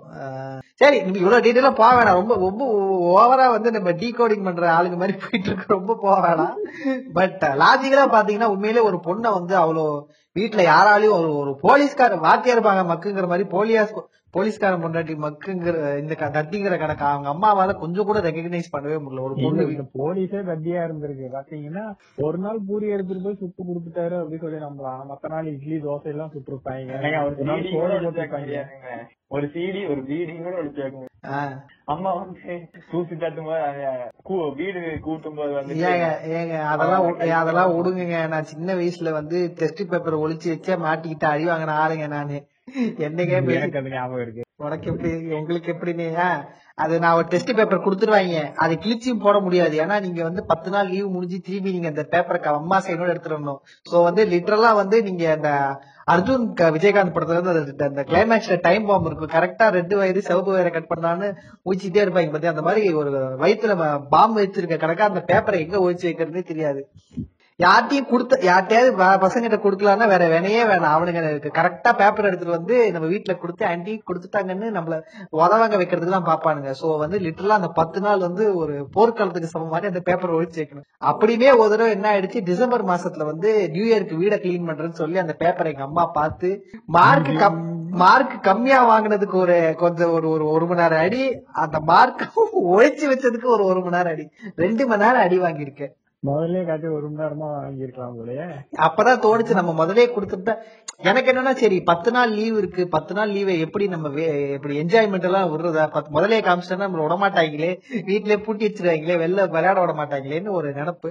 சோ அது மாதிரிதான் ஒரு அந்த ஒரு பேப்பர் ஒரு தமா துண்டு பேப்பரே நம்மளால ஒழிக்கிறதுக்கு வக்கில்லாத போது ஒரு பொண்ணை வீட்டுல ஒழி வைக்கிறதுக்கு இட்ஸ் நியர்லி இம்பாசிபிள் ஒரு ஒரு அது எனக்கு தெரிஞ்சு அவ்வளவு பர்ஃபெக்டா சொல்லிருக்க மாட்டாங்க. ஒரு ஒரு ரெண்டு வாரம் அந்த மாதிரி ஒரு two to three weeks two to three weeks. அப்படி இல்ல பாத்த ஏங்க அந்த மாதிரி அந்த பொண்ணுக்கு Dress இருக்கு எவ்வளவு நாள் தங்கச்சி ட்ரெஸ் எடுத்து கொடுங்க நிறைய இருக்கு. பட் ஃபர்ஸ்ட் ஆஃப் ஆல் வந்து ஒழிச்சு வைக்கிறதுங்கிறதே ஒரு பெரிய கஷ்டமான விஷயம். அதையும் தாண்டி எப்படி சொல்றது லிட்டரலா ஒரு சீன்ல வந்து அந்த காரை கண்டுபிடிச்சிருவாங்க. காரை கண்டுபிடிச்ச உடனே பொன்னம்பலமும் பாண்டுவும் வருவாங்க. அவங்க ஒரு பேர் பாண்டு தான் பொன்னம்பலமும் பாண்டும் வரும்போது டக்குன்னு பின்னாடி நுழைஞ்சிருவாரு. எனக்கு என்னன்னா லிட்டரலா அவ்வளோ லிட்டரலா ஓட்டேரி நரி பின்னாடி ஒழிச்சு பாருங்க. பொன்னம்பலம் பார்க்கவே மாட்டாரா இவரை? இல்ல அதுக்கு பத்தாததுக்கு விஜய் வந்து நான் மோப்பனாய் பக்கத்துலயே இருக்கும் விஜய் அங்கேதான் இருப்பாரு. மோப்பனாய் இங்க இருந்து வீடு வரைக்கும் போவோம். விஜய் இங்கதானே இருக்கான். இவனையும் போந்து காத்திட்டு போக வேண்டியது லிட்டரலா அந்த கூட்டத்து டைரக்ஷன்ல தான். இல்ல இல்ல அது ஆக்சுவலி அவங்க மோப்பனாய் கொஞ்சம் ஸ்டார்ட் பண்ணும்போது விஜய் அந்த இடத்துல விட்டு எஸ்கேப் ஆயிடுவாரு. சோ மேபி அவங்க வந்து அந்த அந்த மோப்பனாய்ங்க வந்து எக்ஸாக்டா கிளம்பும் போது விஜய் அந்த கூட்டத்துல இருக்க மாட்டேன் பட் லிட்டரலா பொன்னமலமும் பாண்டும் இருக்காரு. ஏங்க நிக்கிறீங்க யாரோ பேசுறீங்க. நீங்க சைடுல ரெண்டு மூணு சுத்தி குத்தி கூட பார்க்க மாட்டீங்களா? இன்ஸ்டிங்டா நீங்க அந்த மாதிரி பொன்னமலை இப்படி ரைட்ல திருந்தாலும் சார் இவன் தான் சார் கடத்திட்டு போ இவர் தான் கடத்திட்டு போனாரு அப்படின்னு பாண்டு சொல்லானா அங்கேயே கதை டி எண்டு அதுக்கு பத்தாததுக்கு எங்க கீழ் வீட்டுல இருக்கிறவங்க நான் பக்கத்துல கடைக்கு போயிட்டு வந்தாலும் என்ன தம்பி கடை பக்கம் போயிட்டு வந்த போல? அப்படின்னு கேக்குறாரு. ஐயோ நான் உன்னை அங்க பார்க்கவே இல்லையே. இல்ல தம்பி நான் உங்களை பார்த்தேன் அப்படின்னு சொல்லி யாருன்னே தெரியாத ஒரு மாலே வந்து நம்ம பட்டுன்னு கண்டுபிடிச்சிடறாங்க. இதுல வந்து போலீஸ் கண்டுபிடிக்க மாட்டேங்கிறாங்க. ஏங்க அது கூட விடுங்க இப்ப வந்து நம்ம அப்பா வந்து நம்ம நம்ம வந்து நம்ம அப்பா நம்ம ஃப்ரெண்ட் ஒரு இமேஜினரி சுச்சுவேஷனுங்க ஒரு நம்ம வந்து கூடத்துல வந்து ஒரு நாலஞ்சு பேர் ஃப்ரெண்ட்ஸோட வந்து நிக்கிறோம். நம்ம அப்பா கூட நம்ம பார்த்து நம்ம அப்பா நம்ம ஃப்ரெண்ட்ஸ் கிட்ட பேச திடீர்னு யாரோ அப்பாவோட ஃப்ரெண்டு வராரு. அவங்க கூட பேசிட்டு திடீர்னு கூட்டத்தை நம்ம இங்கே நம்ம சைடா எஸ்கேப் ஆயிடும் திடீர்னு நம்ம அப்பா வந்து எங்கடா அவன் ஆளை சொல்லி தேட மாட்டாரா நம்ம அப்பா? லிட்டரலா அவர் அப்பா அது எங்கடா வேலைக்கு நின்றுட்டு இருந்தேங்கன்னா அவன் வந்து சொல்லி கேட்கவே மாட்டாரா? என்ன ஒருவேளை யூனிவர்சல் ஸ்டார் நம்ம விமல் முன்னாடி நின்னதுனால பின்னாடி இருக்க விஜய் கவனிக்காம விட்டுருப்பாங்க மேபி விமல் விமல் சார் நீங்களா? இங்க என்ன பண்றீங்க? உங்க ரேஞ்சுக்கு கில்லி எல்லாமா உங்க ரேஞ்சுக்கு சின்ன பையன் விஜய் கூட எல்லாம் நடிக்கிறீங்களே என்னது இதெல்லாம்? அந்த மாதிரி ஒரு விஷயம் இருக்கு. இன்னொன்னு எனக்கு கில்லியில தோணுனா அந்த காலத்துக்கு வந்து விஎஃப்எக்ஸ் எல்லாம் பண்ணிருப்பாங்க அதாவது விஜய் வந்து இந்த ஃபைட் சீன் எல்லாம் ஃபர்ஸ்ட் எடுத்த உடனே ஒரு இடத்துல எண்ணெய் எல்லாம் ஊத்தி இருக்கும் அந்த இடத்துல ஃபைட் சீன் வச்சிருப்பாங்க. அதுலயும் கொஞ்சம் விஎஃப்எக்ஸ் எல்லாம் காட்டிருக்காங்க அதுக்கப்புறம் பாத்தீங்கன்னா இப்போ அந்த கிளைமேக்ஸ்ல சண்டை போட்டு எதுல வேணாலும் ஆடலாம். ஆணவத்துல ஆடக்கூடாது அப்படின்னு சொல்லிட்டு தொங்கிட்டு இருக்கும்போது அந்த இடத்துல விஎஃப்எக்ஸ் அப்புறம் ரொம்ப சில இடங்கள்லாம் விஎஃப்எக்ஸ் அப்படின்னு நல்லா மிளகா மிளகா பொடி தூடுற அந்த ஜம்ப் எல்லாம் அநியாயத்துக்குன்னு ரொம்ப கேவலமான விஎஃப்எக்ஸா இருக்கும். ரொம்ப கேவலமா இருக்கும். இருந்தாலும் அந்த காலத்துல நம்ம அதை பார்க்கும்போது அதெல்லாம் நமக்கு பெருசாவே தெரியல. ஒருத்தருக்கே அப்படி பார்த்த விஷயங்கள். ஏன்னா பிளஸ் வந்து இந்த டைம்ல அந்த மாதிரி ஒரு விஎஃப்எக்ஸ் பார்த்தா ஏன்டா ஒரு விஎஃப்எக்ஸ் பண்ணிருக்க அது கூட உருப்படியா பண்ண மாட்டியா? இல்ல. இல்ல ரெண்டாவது லைக் இன்னைக்கு இருக்கிற அன்னைக்கு வந்து அஃபோர்டபிலிட்டி கம்மி. உண்மையிலேயே ஒரு சிஜி வந்து பிலிம்ல சிஜி பண்றதுங்கிறது ரொம்ப ஏன்னா இன்னைக்கு டிஜிட்டல்ல இவ்வளவு டிஜிட்டல் அட்வான்ஸ் ஆகும்போது நீங்க ஃப்ரேம் பை ஃப்ரேம் உட்காந்து சிஜி பண்றதுங்கிறது ரொம்ப கஷ்டம். பிலிம்ல அந்த டைம்ல பிலிம்ல ஷூட் பண்ணிருப்பாங்க. ஓகே அந்த அன்னைக்கு இருந்த அவங்க கைவசம் இருக்கிற பணத்துக்கு நீங்க அந்த மிளகா பொடி தீவிர தூர சீன் நம்ம சொல்றோம்ல அதுக்கே கிட்டத்தட்ட நாலரை லட்சம் செலவாயிருக்குங்க. அந்த சிஜி ஒர்க் பண்றதுக்கே நாலரை லட்சம் வாங்கியிருப்பா உங்களுக்கு தெரியுங்களா? அன்னைக்கு தேதியில அளவு- அந்த அளவுக்கு நம்மளுக்கு டெக்னிக்கல் நாலேஜ் இல்ல இல்ல இல்ல நான் சொல்றேன். அந்த காலத்துல அந்த மிளகா பொடி தூர சீனிக்கே நாலரை லட்சம் பில்லு போட்டு பில்லு இருந்தாங்க. என்னங்க நாலரை லட்சம் போட்டு கொடுத்துருக்கீங்க மிளகா பொடி தூரத்துக்கு? அவ்வளவுதான் போயிட்டு வாங்க பில்லு பே பண்ணிட்டு படம் எடுத்து கொத்துறதுக்கு பத்து லட்சம் ரூபாய் ஆகும் அப்படின்னு சொல்லுவாங்க. அப்படி அப்ப அவ்வளவு மோசம் கிடையாது. பட் ஆக்சுவலி பாத்தீங்கன்னா நம்ம ஊர்ல வந்து சிஜி சிஜி பண்ணிடலாமே அப்படின்னு சொல்லுவாங்க. But CG also is very very expensive தான். அதுவும் நீங்க நல்ல ப்ராடக்ட் வேணும்னா நீங்க அந்த சிஜில நல்லா காசு ஸ்பெண்ட் பண்ணி தான் ஆகணும். தமிழ் டைரக்டர்ஸ்ல வந்து நிறைய பேருக்கு வந்து இந்த ஒரு பழக்கம் இருக்கு. சிஜி வந்து லெஸ் மணி அண்ட் குட் ப்ராடக்ட்னாங்க ஒரு மயிரும் கிடையாது. ஏன்னா வந்து நீங்க சிஜில வந்து ஒரு ஷார்ட் எடுக்கிற போது அவ்வளவு ப்ரீ பிளான்டாவும் எடுக்க மாட்டானுங்க சிஜி ஆர்டிஸ்ட் எல்லாம் வச்சுலாம் எடுக்க மாட்டானுங்க. சும்மா ரேண்டமா எடுப்பானுங்க. அப்புறம் வந்து சிஜி ஆர்டிஸ்ட் இந்த இவன் வந்து லிட்டரலா வந்து இந்த ரசீதை கொடுத்து இந்த கொஞ்சம் வெயிட் பண்ணு நான் போயிட்டு எனக்கு லாட்டரியில டிக்கெட் விழுந்தோடனே வந்து எனக்கு நான் நான் விளைச்சல் பண்ணி நான் உனக்கு அண்டா ஈயம் பூசத்துக்கு தரங்கிற மாதிரி அந்த ரேஞ்சுக்கு தான் இருக்கும். இவனுங்க சிஜி எல்லாம் இப்போ இப்போ ஓகே ஓரளவுக்கு நிறைய இப்போ வந்து ஆர்டிஸ்ட் எல்லாம் வந்துட்டாங்க. பட் அந்த டேட்ல எல்லாம் ரொம்ப மோசமா கண்ட மேனிக்கு ஷூட் பண்ணி சிஜில எடுத்து சிஜில பாத்துக்கலாம்னு சொல்லி விடுவானுங்க. இன்னைக்கு சிஜிங்கிறது வந்து ரொம்ப சாதாரண ஒரு விஷயமா சாதாரண ஒரு விஷயம் ஆயிட்டோன்னே அத அத ஒரு எப்படி சொல்றது அதோட யூஸ்ஃபுல்லா பயன்படுத்தாம ரொம்ப லெத்தார்ஜிக்கா அடிச்சு விடுறானுங்க. அதுதான் இங்க வேணுமா வச்சுக்கலாம். இந்த இடத்துல வேணுமா வச்சுக்க வச்சுக்க அப்படின்னு ரெண்டாவது- போடுற மாதிரி. ரெண்டாவது ஃபுட்பால் ஸ்டேடியத்தையும் செட்டப் போட்டுருங்க. ஃபுட்பால் ஸ்டேடியமே பரவாயில்ல பிரச்சனை இல்லை. இல்ல இல்ல அது- அது வேற சோர்ஸ் கிடையாது. ஏன்னா வந்து நீங்க ஷூட் பண்ணும்போது டெய்லி அவ்வளவு கிரௌட் உங்களால புல் ஆஃப் பண்ண முடியாதுங்கறதுனால அந்த கிரௌட் எல்லாம் உங்களுக்கு வந்து சிஜி பண்ணி தான் வேற வழி கிடையாது. பட் என்னன்னா நம்ம ஊர்ல வந்து சிஜிக்கு வந்து பெருசா அதை செய்யறதுக்கு டைம் எல்லாம் கொடுக்க மாட்டேங்கிறாங்க. அதை ஏன் வந்து நம்மளுக்கு டூ பாயிண்ட் ஓ பார்க்கும்போது இதுதான் அவே ஃப்ரம் டாபிக் தான் அது சொல்லி ஆகணும். ஏன் வந்து நம்மளுக்கு டூ பாயிண்ட் ஓ படம் வந்து சிஜிக்கு இவ்வளவு ஸ்பெண்ட் பண்ணியும் ஏன் வந்து நம்மளுக்கு லைக் நல்லா இருந்தாலும் பட் என்னமோ நம்ம கிராபிக்ஸ் நம்ம கண்ணை உறுத்திட்டு தான் இருக்கு.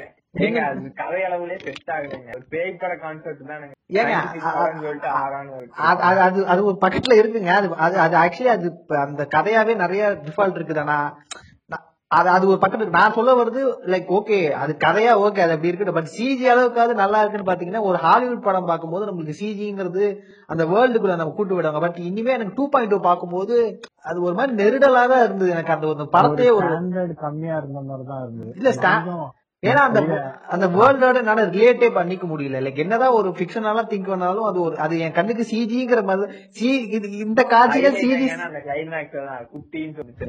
இந்த காட்சிகள் சிஜி செய்யப்பட்டவைங்கிற ரேஞ்சுக்கு தான் எனக்கு என் கண்ணுக்கு தெரிஞ்சது. தவிர்த்து என்னால அந்த படத்தோட ஒரு அட்டை ஒரு கனெக்டே பண்ணி பார்க்க 3D முடியும். இல்ல ஒரு அனிமேட் பண்ண படம் அப்படின்றத ஃபுல் ஃபெச் நம்மளால ஏன்னா கொஞ்சம் இது சில படங்கள்லாம் பார்த்துட்டு வந்து ஒரு எக்ஸாம்பிள் கிராவிட்டி வந்து நான் போயிட்டு பார்த்தேன். தியேட்டர்ல தான் பார்த்தேன். சோ அந்த படம் பார்க்கும்போது எனக்கு வந்து அதுல பெரிய ஸ்டோரி லைன் யாரோ ஒரு பொண்ணு எங்க போய் மாட்டிக்கிட்டு அது திரும்பி உ- உலகத்துக்கு வந்து சேருதா? பூமியில வந்து விழுதா? அப்படிங்கிறது ஒரு சின்ன கதை தான்.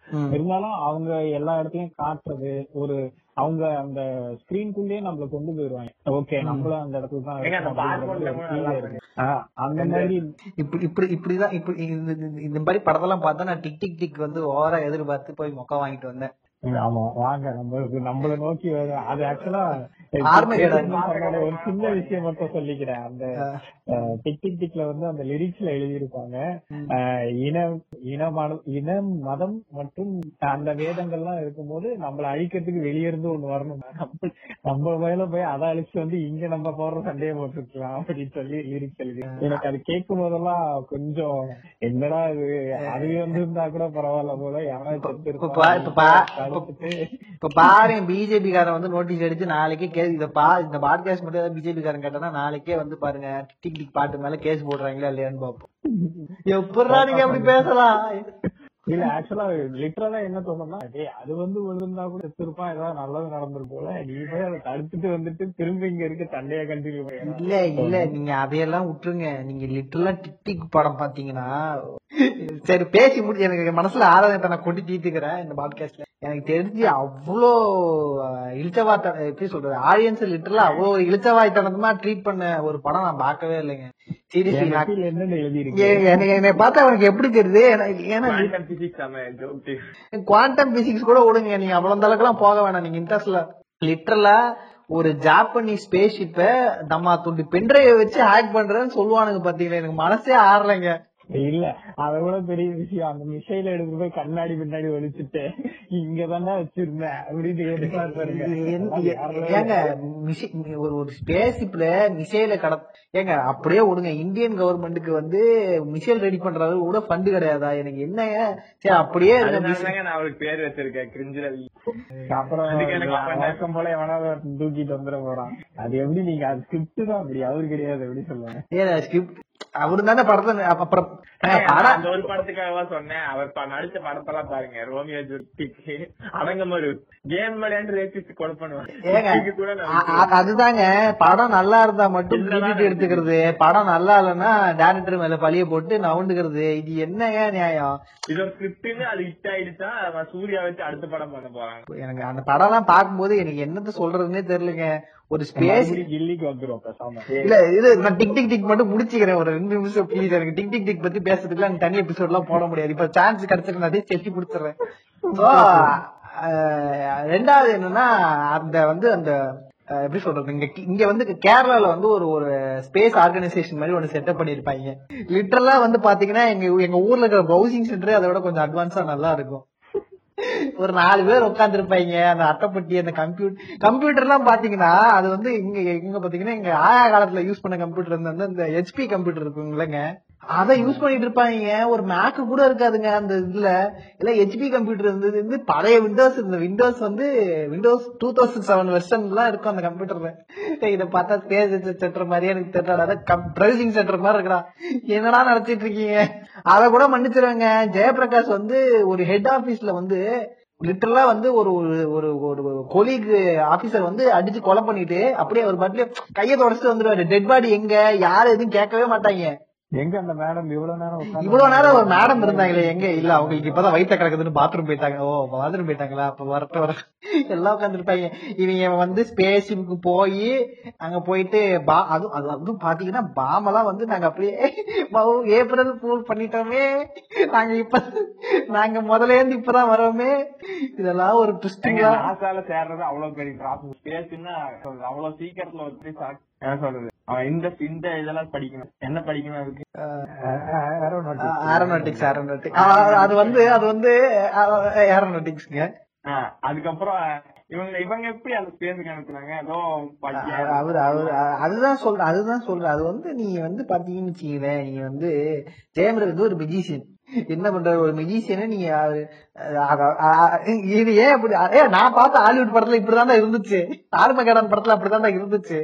ஆர்மகேடான் படத்துல இது என்ன நேவியில வேலை செஞ்சவங்களை கூட்டு போனாங்கடா. ஏன்னா ஏன்னா ஆர்மகேடான் படத்துல அது ரொம்ப லாஜிக்கலா ஒரு ரீசனிங் சொல்லியிருப்பாங்க.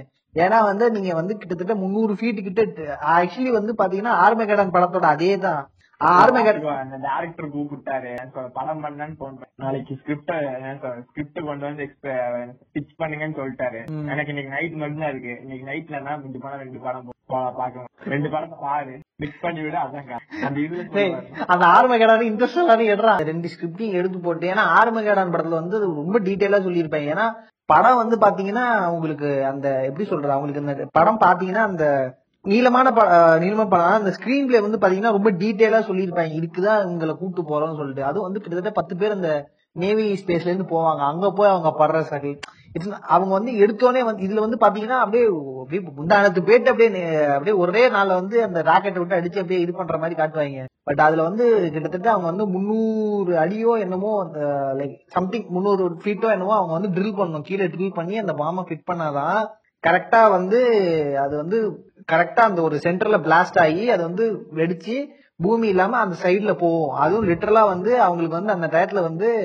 ஒருத்தர் உயிர் தாக்கம் செய்யணும். அந்த மெயின் கை வந்து யாருன்னா மெயின் கை ஒருத்தர் இருப்பாரு. அவ- ஏன்னா இவங்களுக்கு வந்து ரிமோட் கண்ட்ரோல் இருக்காது. ஏன்னா அதே இடத்துல நின்று அந்த ரிமோட் கண்ட்ரோல் எங்கேயோ டேமேஜா இருக்கும். சோ யாராவது ஒருத்தவங்க அந்த எப்படி சொல்றேன்னா லிட்டரலா சூசைட் மாதிரி அங்கேயே நின்று அந்த பாம பிரஸ் பண்ணாதான் மத்தவங்க சேவ் பண்ண முடியுங்கிற மாதிரி ஒரு சுச்சுவேஷன் இருக்கும்போது மெயின் என்ன பண்ணுவாருன்னா அவர் பொண்ணுக்கு வந்து லாஸ்டா ஒரு வீடியோ கால் மட்டும் அங்கேருந்து பண்ணிட்டு அவர் வந்து பிரஸ் பண்ணிட்டு இறந்துருவாரு. லைக் அந்த மொத்த ஸ்பே அந்த மொத்த ராக்குமே வெடிச்சிரும்.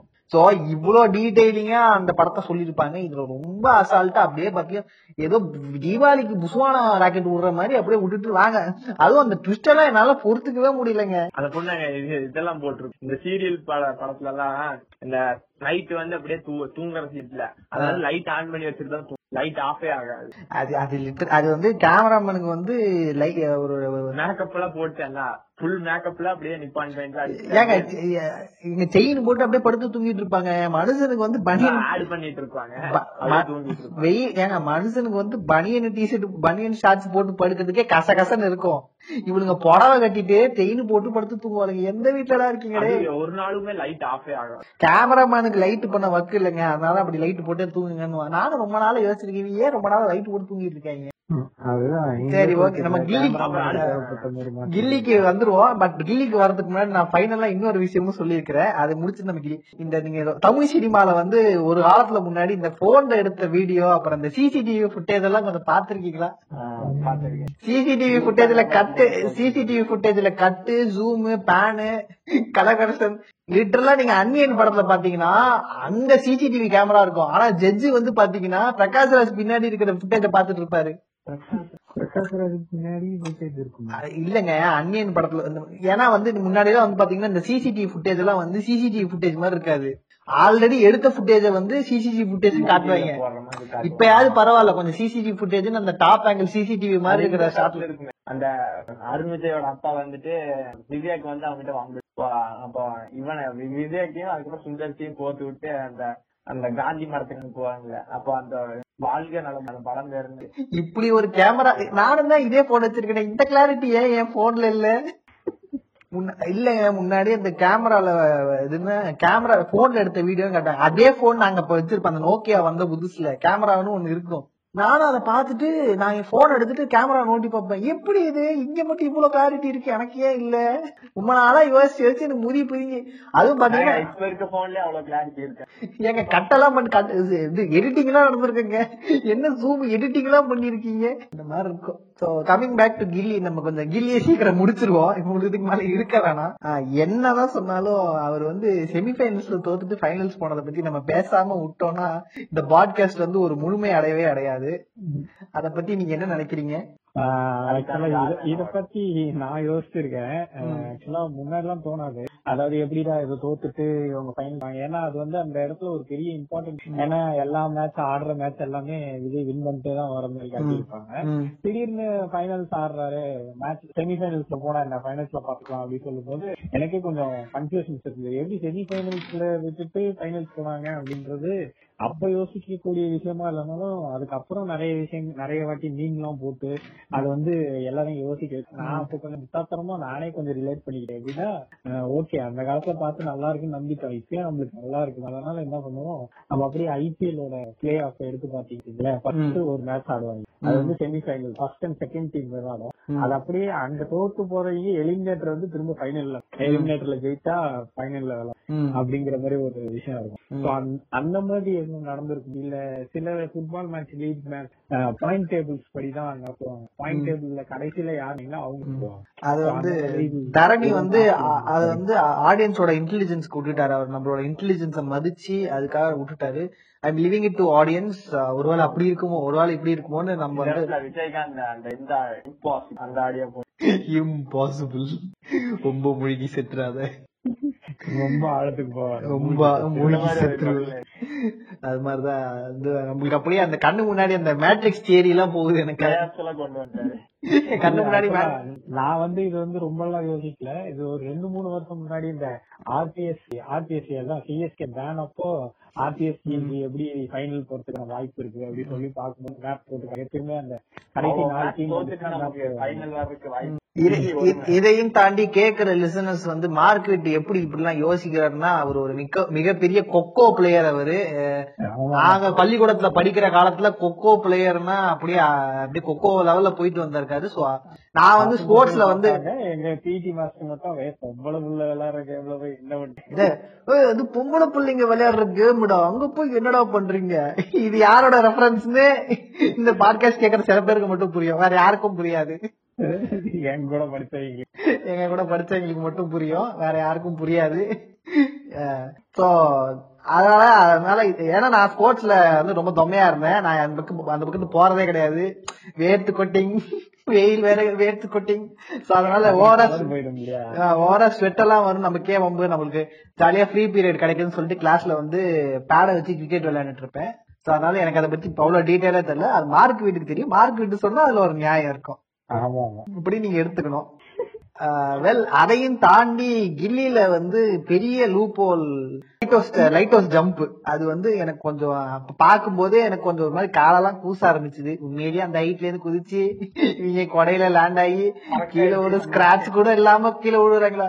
இல்ல நீங்க அப்படி சொல்ற மாதிரியே நீங்க லைட் ஹவுஸ் வந்து நீங்க கடவுள் காப்பாத்தி கடவுள் வந்து ஸ்ட்ரைட்டா வந்து அங்க இருந்து இது விட்டு தான் இல்ல இல்ல. இல்ல. அந்த கொடைய மட்டும் ஒரு ஒரு மாசம் கிட்ட உட்காந்து தைச்சிருப்பாங்கன்னு நினைக்கிறேன். அதெல்லாம் டைட்டா போடுறாங்க. ஏங்க, இதெல்லாம் அந்த- அளவுக்கு அந்த அளவுக்கு ரெண்டு பேர் குதிச்சு அப்படியே பவுன்ஸ் ஆகுற கொடையெல்லாம் நான் இது வரைக்கும் பார்த்ததே இல்லைங்க. அதான் இல்லங்க அதுதான் சொல்றேன். அந்த அளவுக்கு ஸ்ட்ராங்கான விநாயகர் சதுர்த்தி குறையெல்லாம் நான் பார்த்ததே இல்ல. இவன் தூக்கிட்டு இருக்கும் போதே காத்துக்கே அது கிழியும். அது இழுத்து பிடிக்கிறதே பெரிய விஷயமா இருக்கும். முதல்ல இன்னொன்னு கொடை மேல விழுந்ததுக்கு அப்புறம் ஜஸ்ட் கொடை சாயிற மாதிரி தான் கட்டி அட்லீஸ்ட் கிழிஞ்சிட்டு கீழே விழுந்தாங்க அப்படின்னா கூட கொஞ்சம் அக்செப்டபுளா கொடை சாயிற மாதிரி கட்டி அப்படியே லேண்ட் அப்படியே சேஃப் லேண்டிங் அப்படியே கொஞ்சம் ட்ரிக் பண்ணி ட்ரிக் பண்ணி landing. தர வந்துச்சு. ஒண்ணு இல்லனே ரொம்ப அசதியா இருக்குன்னு படுத்திருந்தேன். ஒரு புல்டோசர் அப்படியே எழுதிச்சுங்கண்ணே. பாலகிருஷ்ணா தான் பார்த்துட்டு பரவாயில்ல. இல்ல. எல்லா தரணி படத்துலயும் அந்த தெலுங்கு காரங்க டச் இருக்கும். அப்படியே அடிச்சா பறக்க அப்படியே அப்புறம் அந்த ஒஸ்தி படத்துல இன்ஃபேக்ட் சொல்ல போனா குருவியே வந்து ஒரு அன்அபிஷியல் பிரபாஸ் படத்தோட காப்பி தான். பிரபாஸோட படம் சத்ரபதினு ஏதோ ஒரு படம் அந்த படத்தோட அந்த படத்துல லைட்டா சுட்டி இருப்பாங்க காஸ்டியூம் முதற்கொண்டு but it's okay it's not copy it's inspiration இல்ல இல்ல இல்ல இல்ல.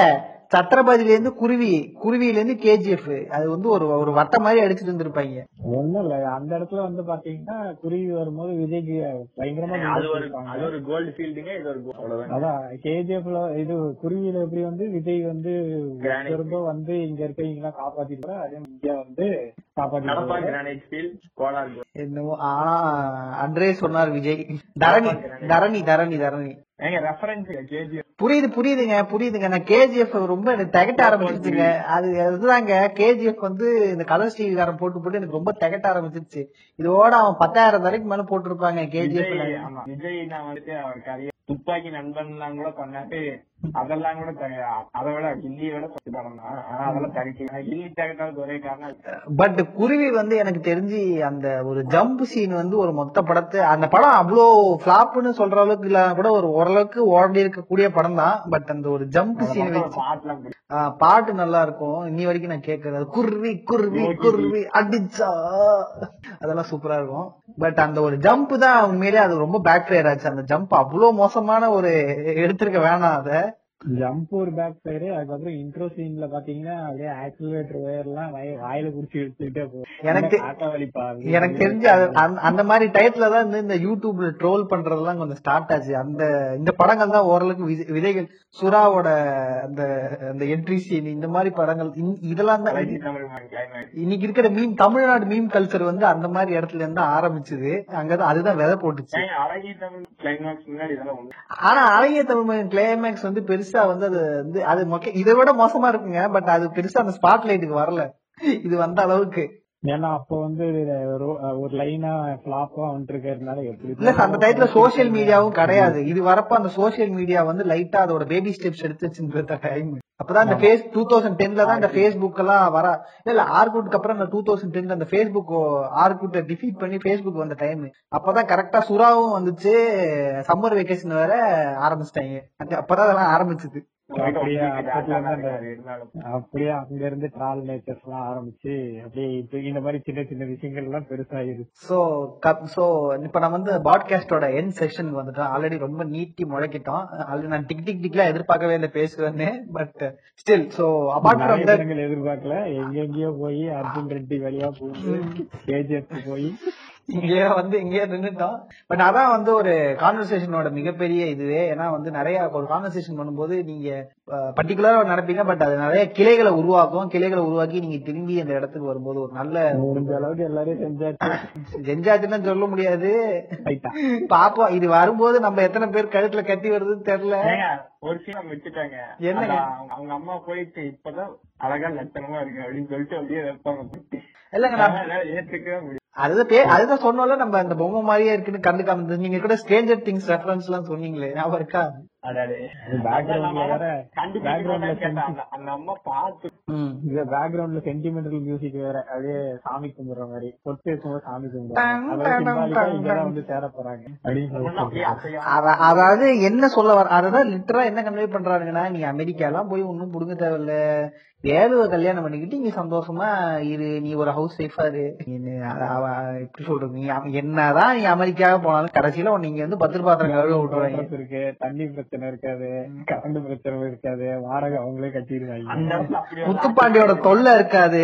மெயின்லி முத்துப்பாண்டியோட தொல்லை இருக்காது. ஜாலியா இன்னும் ரெண்டு வாரம் இருந்துட்ட லைஃப் லாங் ஃபுல்லா இங்கேயே இருந்துறேன் என்ன பிரச்சனை? எவன் கேட்க போறான் என்ன கட்டி விட போகிறது? அப்படியே படுத்துக்க. அமெரிக்கால இருக்கிறவங்க சித்தமே ஏர்போர்ட்ல கொஞ்ச நேரத்துல அவனும் வீட்டுக்கு போடுவான் சந்தோஷம் அவ்வளவுதான் ஆமா. வெயிட் பண்ணிக்கிட்டு அங்கேயே செத்து போய் கருவாயிடாயிருவான். இவ்வளவு குழந்தைகிட்டே காமிச்சு முத்துப்பாண்டி வந்து சாக்கு எடுத்து சாகிறதுக்கு ஃபர்ஸ்ட் நீ முன்னாடி போ நம்ம விட்டு யாருக்கு தெரியாது அவர் வந்து இன்டர்நேஷனல் லெவல்ல கபடி அதெல்லாம் இருக்கு.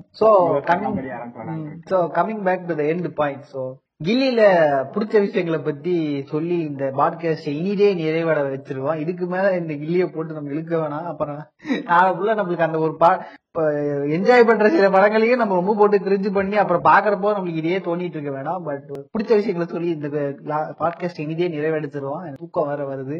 சோ கில்லியில எனக்கு வந்து எனக்கு வந்து பிடிச்ச விஷயம் அப்பையில இருந்து வந்து பாத்தீங்கன்னா அந்த படத்தோட கேரக்டரிஸ்டிக்ஸோட கேரக்டர் ஆர்க்குன்னு சொல்ல முடியாது பட் எல்லா கேரக்டருக்குமே ஒரு டெப்த் இருக்கும். எதையுமே வந்து சும்மா போற போக்குல எழுதி ஒரு புவர் ரைட்டிங் இருக்காது ஒரு நல்ல ரைட்டிங் இருக்கும். என்னதான் ரீமேக்கா இருந்தாலும் நான் ஆக்சுவலி ஒரிஜினல் வெர்ஷன் பாத்திருக்கேன் ஒக்குடு பாத்திருக்கேன் பட் ஒக்குடு கம்பேர் பண்ணும்போது கில்லி வாஸ் சோ சோ பெட்டரா இருக்கும். இன்னும் சொல்ல போனா ஒக்குடுவோட ஒரு ரிஃபைன்டு வெர்ஷன் தான் கில்லியாவே இருக்கும். பொதுவா ரீமேக் பண்ணும்போது நம்மளுக்கு ஒரிஜினல் பார்க்கும்போது ஒரிஜினல் தான் நல்லா இருக்கு மாதிரி தோணும். பட் நான் தமிழ் அப்படின்னு சொல்ல வரல. மேபி நான் ஒரு தெலுங்குவா இருந்தா கூட எனக்கு தமிழ் பெட்டரா தோணுங்க. பட் ஒக்குடுவோட ஒரு ரிஃபைன்டு வெர்ஷனா கில்லி இருக்கும். ஏன்னா வந்து கில்லி வந்து அவங்க பிளாட் எடுத்தாலுமே ஏன்னா ரீமேக் பண்றதுங்கிறதே ரொம்ப கஷ்டம். அந்த பிளாட் எடுத்தாலுமே அதை கரெக்டா இங்க இருக்கிற ஒரு வேவ் லென்த்துக்கு இங்க இருக்கிற பசங்களோட ஒரு வேவ் லென்த்துக்கு செட் பண்ணிருப்பாங்க ஏன்னா ஒக்குடுல வந்து மகேஷ் பாபு கேரக்டர் வந்து அந்த அளவுக்கு ஒரு ஒரு பாய் நெக்ஸ்ட் டோரா இருக்காது. ஸ்டில் அந்த கேரக்டர் வந்து ஒரு ஒரு ஹைலி கேப்பபிளான ஒரு கேரக்டர் மாதிரி இருக்கும். பட் வேலு கேரக்டர் பாத்தீங்கன்னா கொஞ்சம் ஜாலியான பையன். அந்த பையன் வந்து ஓகே அந்த பையன் வந்து லைக் ஜாலியான பையன். எப்படின்னா ஒரு ஜாலியா இருக்கிற பையன் வந்து ஒரு விளையாட்டா சுத்துற பையனுக்கு வந்து ஒரு ஒரு சீரியஸா இறங்கினானா அவனால எந்த அளவுக்கு செய்ய முடியுங்கிற ஒரு விஷயத்த வந்து ப்ராப்பரா கன்வே பண்ணிருப்பாங்க.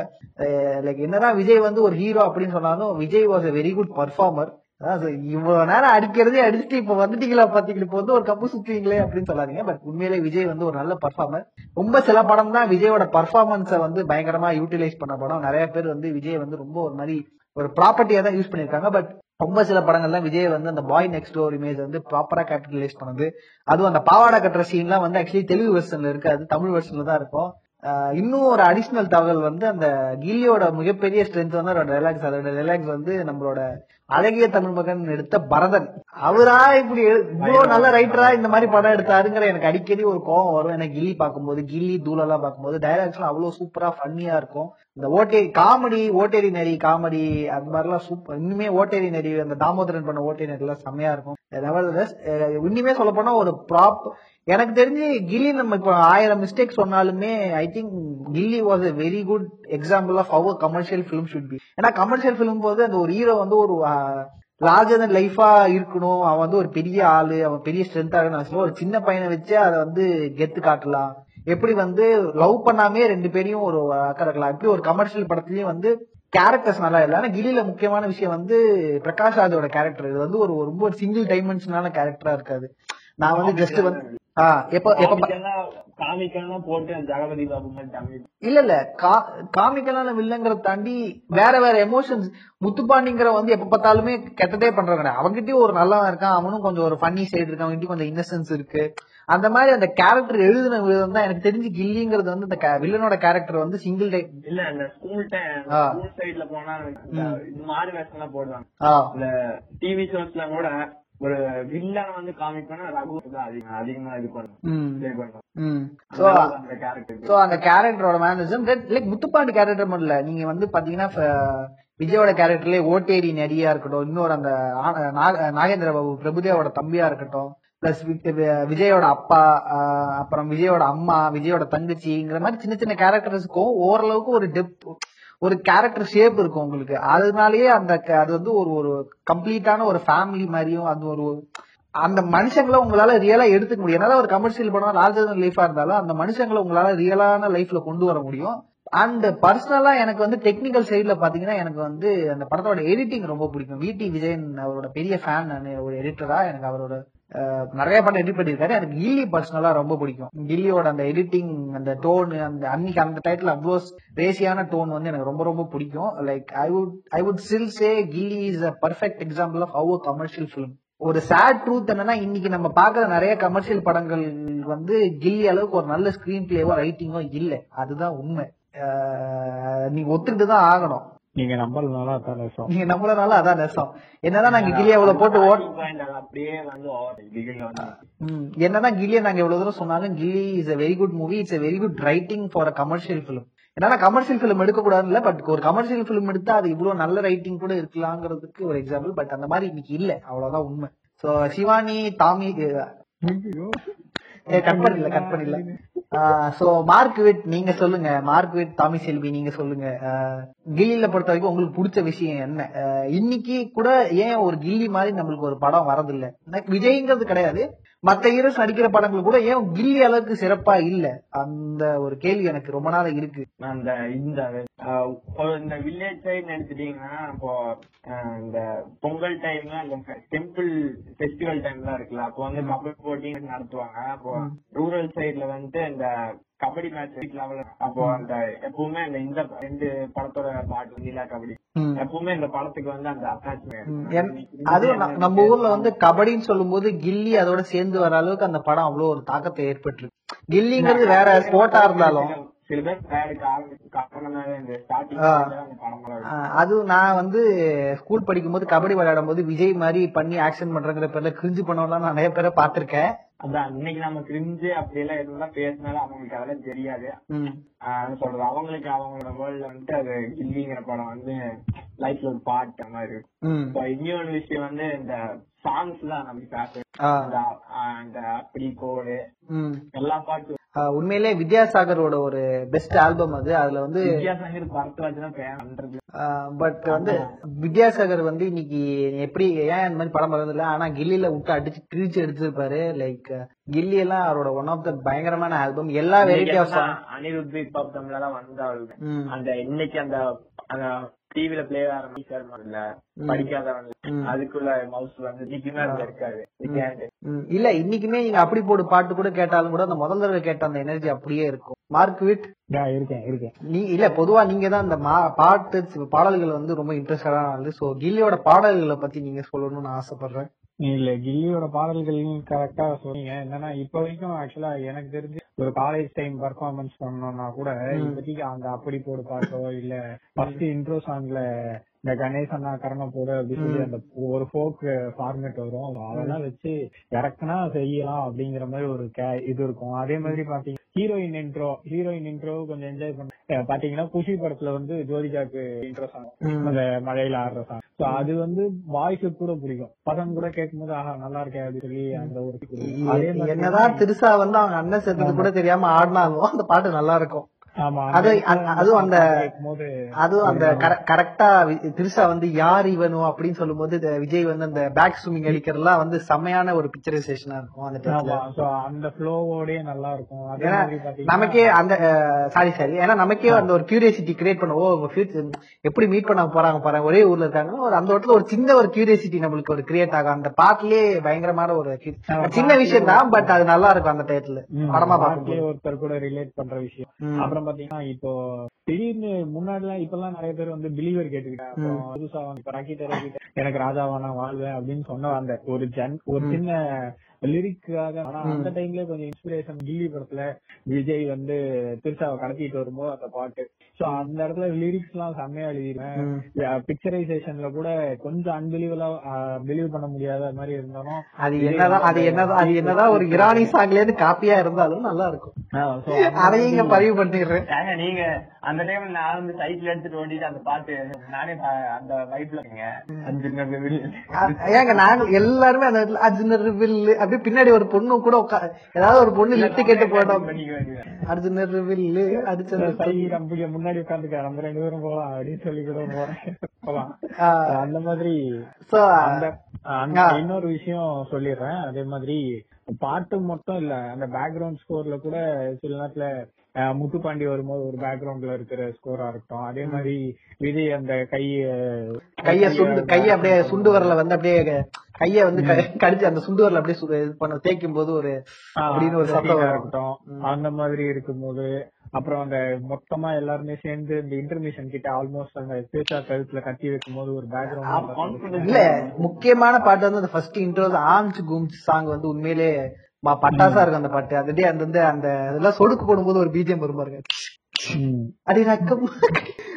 இன்னொரு விஷயம் லைக் ஒரு ஒரு ட்ரிவியா கிரெடிட் மாதிரி ஆக்சுவலி கில்லி கில்லி எந்த அளவுக்கு நல்லா இருக்கும் அதை விட கில்லி லொல்லு சபா வெர்ஷனும் சூப்பரா இருக்கும். நீங்க எல்லாரும் இப்ப வந்து யாராவது யூடியூப்ல போய் பாக்குறீங்களா தெரியல. தாமி செல்வி லொல்லு சபா கில்லி பாத்திருக்கீங்களா பா- இப்ப இப்ப யூடியூப்ல இருக்கு போய் பாருங்க. லைக் கில்லி எந்த அளவுக்கு நல்லா கில்லி எந்த அளவுக்கு நல்லா இருக்குமோ அதை விட கில்லியோட லொல்லு சபா வெர்ஷன் அல்டிமேட்டா இருக்கும். அந்த டயத்துல சூப்பரா இருக்கும். அப்படியே வந்து நல்லா இருக்கும். அப்படியே வந்து அது- அது ஒரு- சீன்ல வந்து கபடி விளையாண்டு இருக்க போது சந்தானம் வந்து லொல்லு சபா உனக்கு ஏற விடு ஏற விடு ஏற விடுன்னு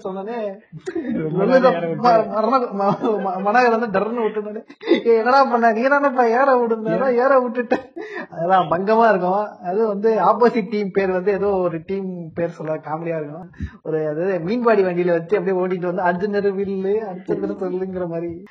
மச்சி படத்துக்கு ரெண்டு டிக்கெட் வாங்கி வச்சிருந்தேன். என்னங்க எல்லாம் சூப்பரா இருக்கும் அந்த லொல்லு சபா. சோ பாட்காஸ்ட் கேக்குற யாராவது போய் லொல்லு சபா கெய்லி பாருங்க. சூப்பரா ஃபன்னா இருக்கும்.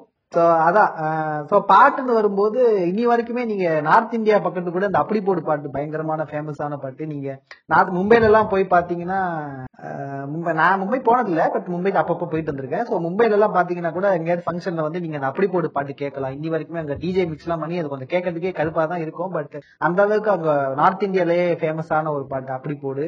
ரொம்ப கேவலமா ப்ரொனவுன்ஸ் பண்ணுவானுங்க அப்புனி போடு அப்பினி போடுன்னு பட் ஓகே அந்த அளவுக்கு ஃபேமஸ் ஆச்சு.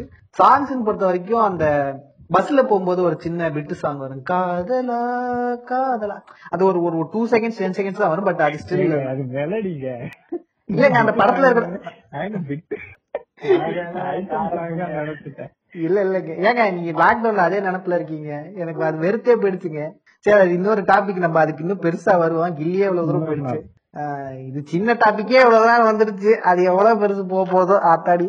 சோ அதான் அந்த அந்த ஏன்னா அந்த படத்துல இருக்கிற ஒரே மெலடியா தான் வேற மெலடியே கிடையாது. சோ அந்த இது நல்லா இருக்கும். அந்த ஒரு சின்ன சாங் வந்து நல்லா இருக்கும். பட் மியூசிக்கா பார்த்தாலுமே அதுதான் சொல்றேன் ஒரு கில்லி இட்ஸ் இட்ஸ் எப்படி சொல்றது? ஒரு புக் ஒரு பை பேக்கேஜ் ஒரு book of how to make a commercial good commercial ஃபிலிம்ங்கிற மாதிரி ஒரு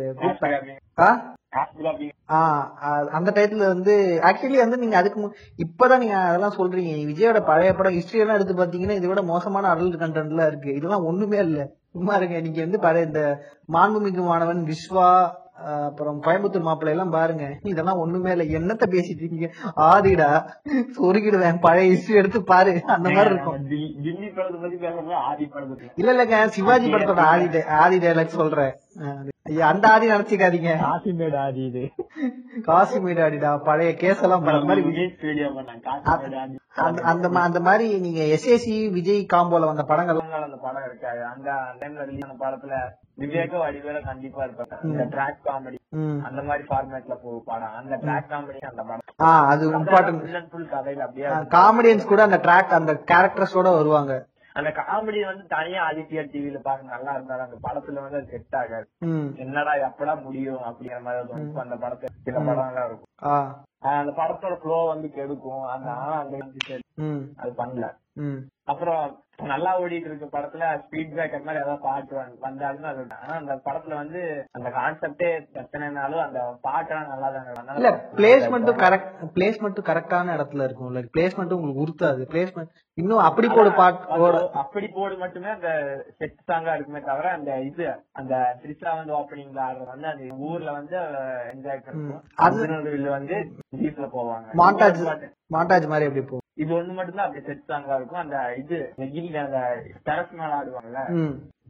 அது வந்து கொக்கர.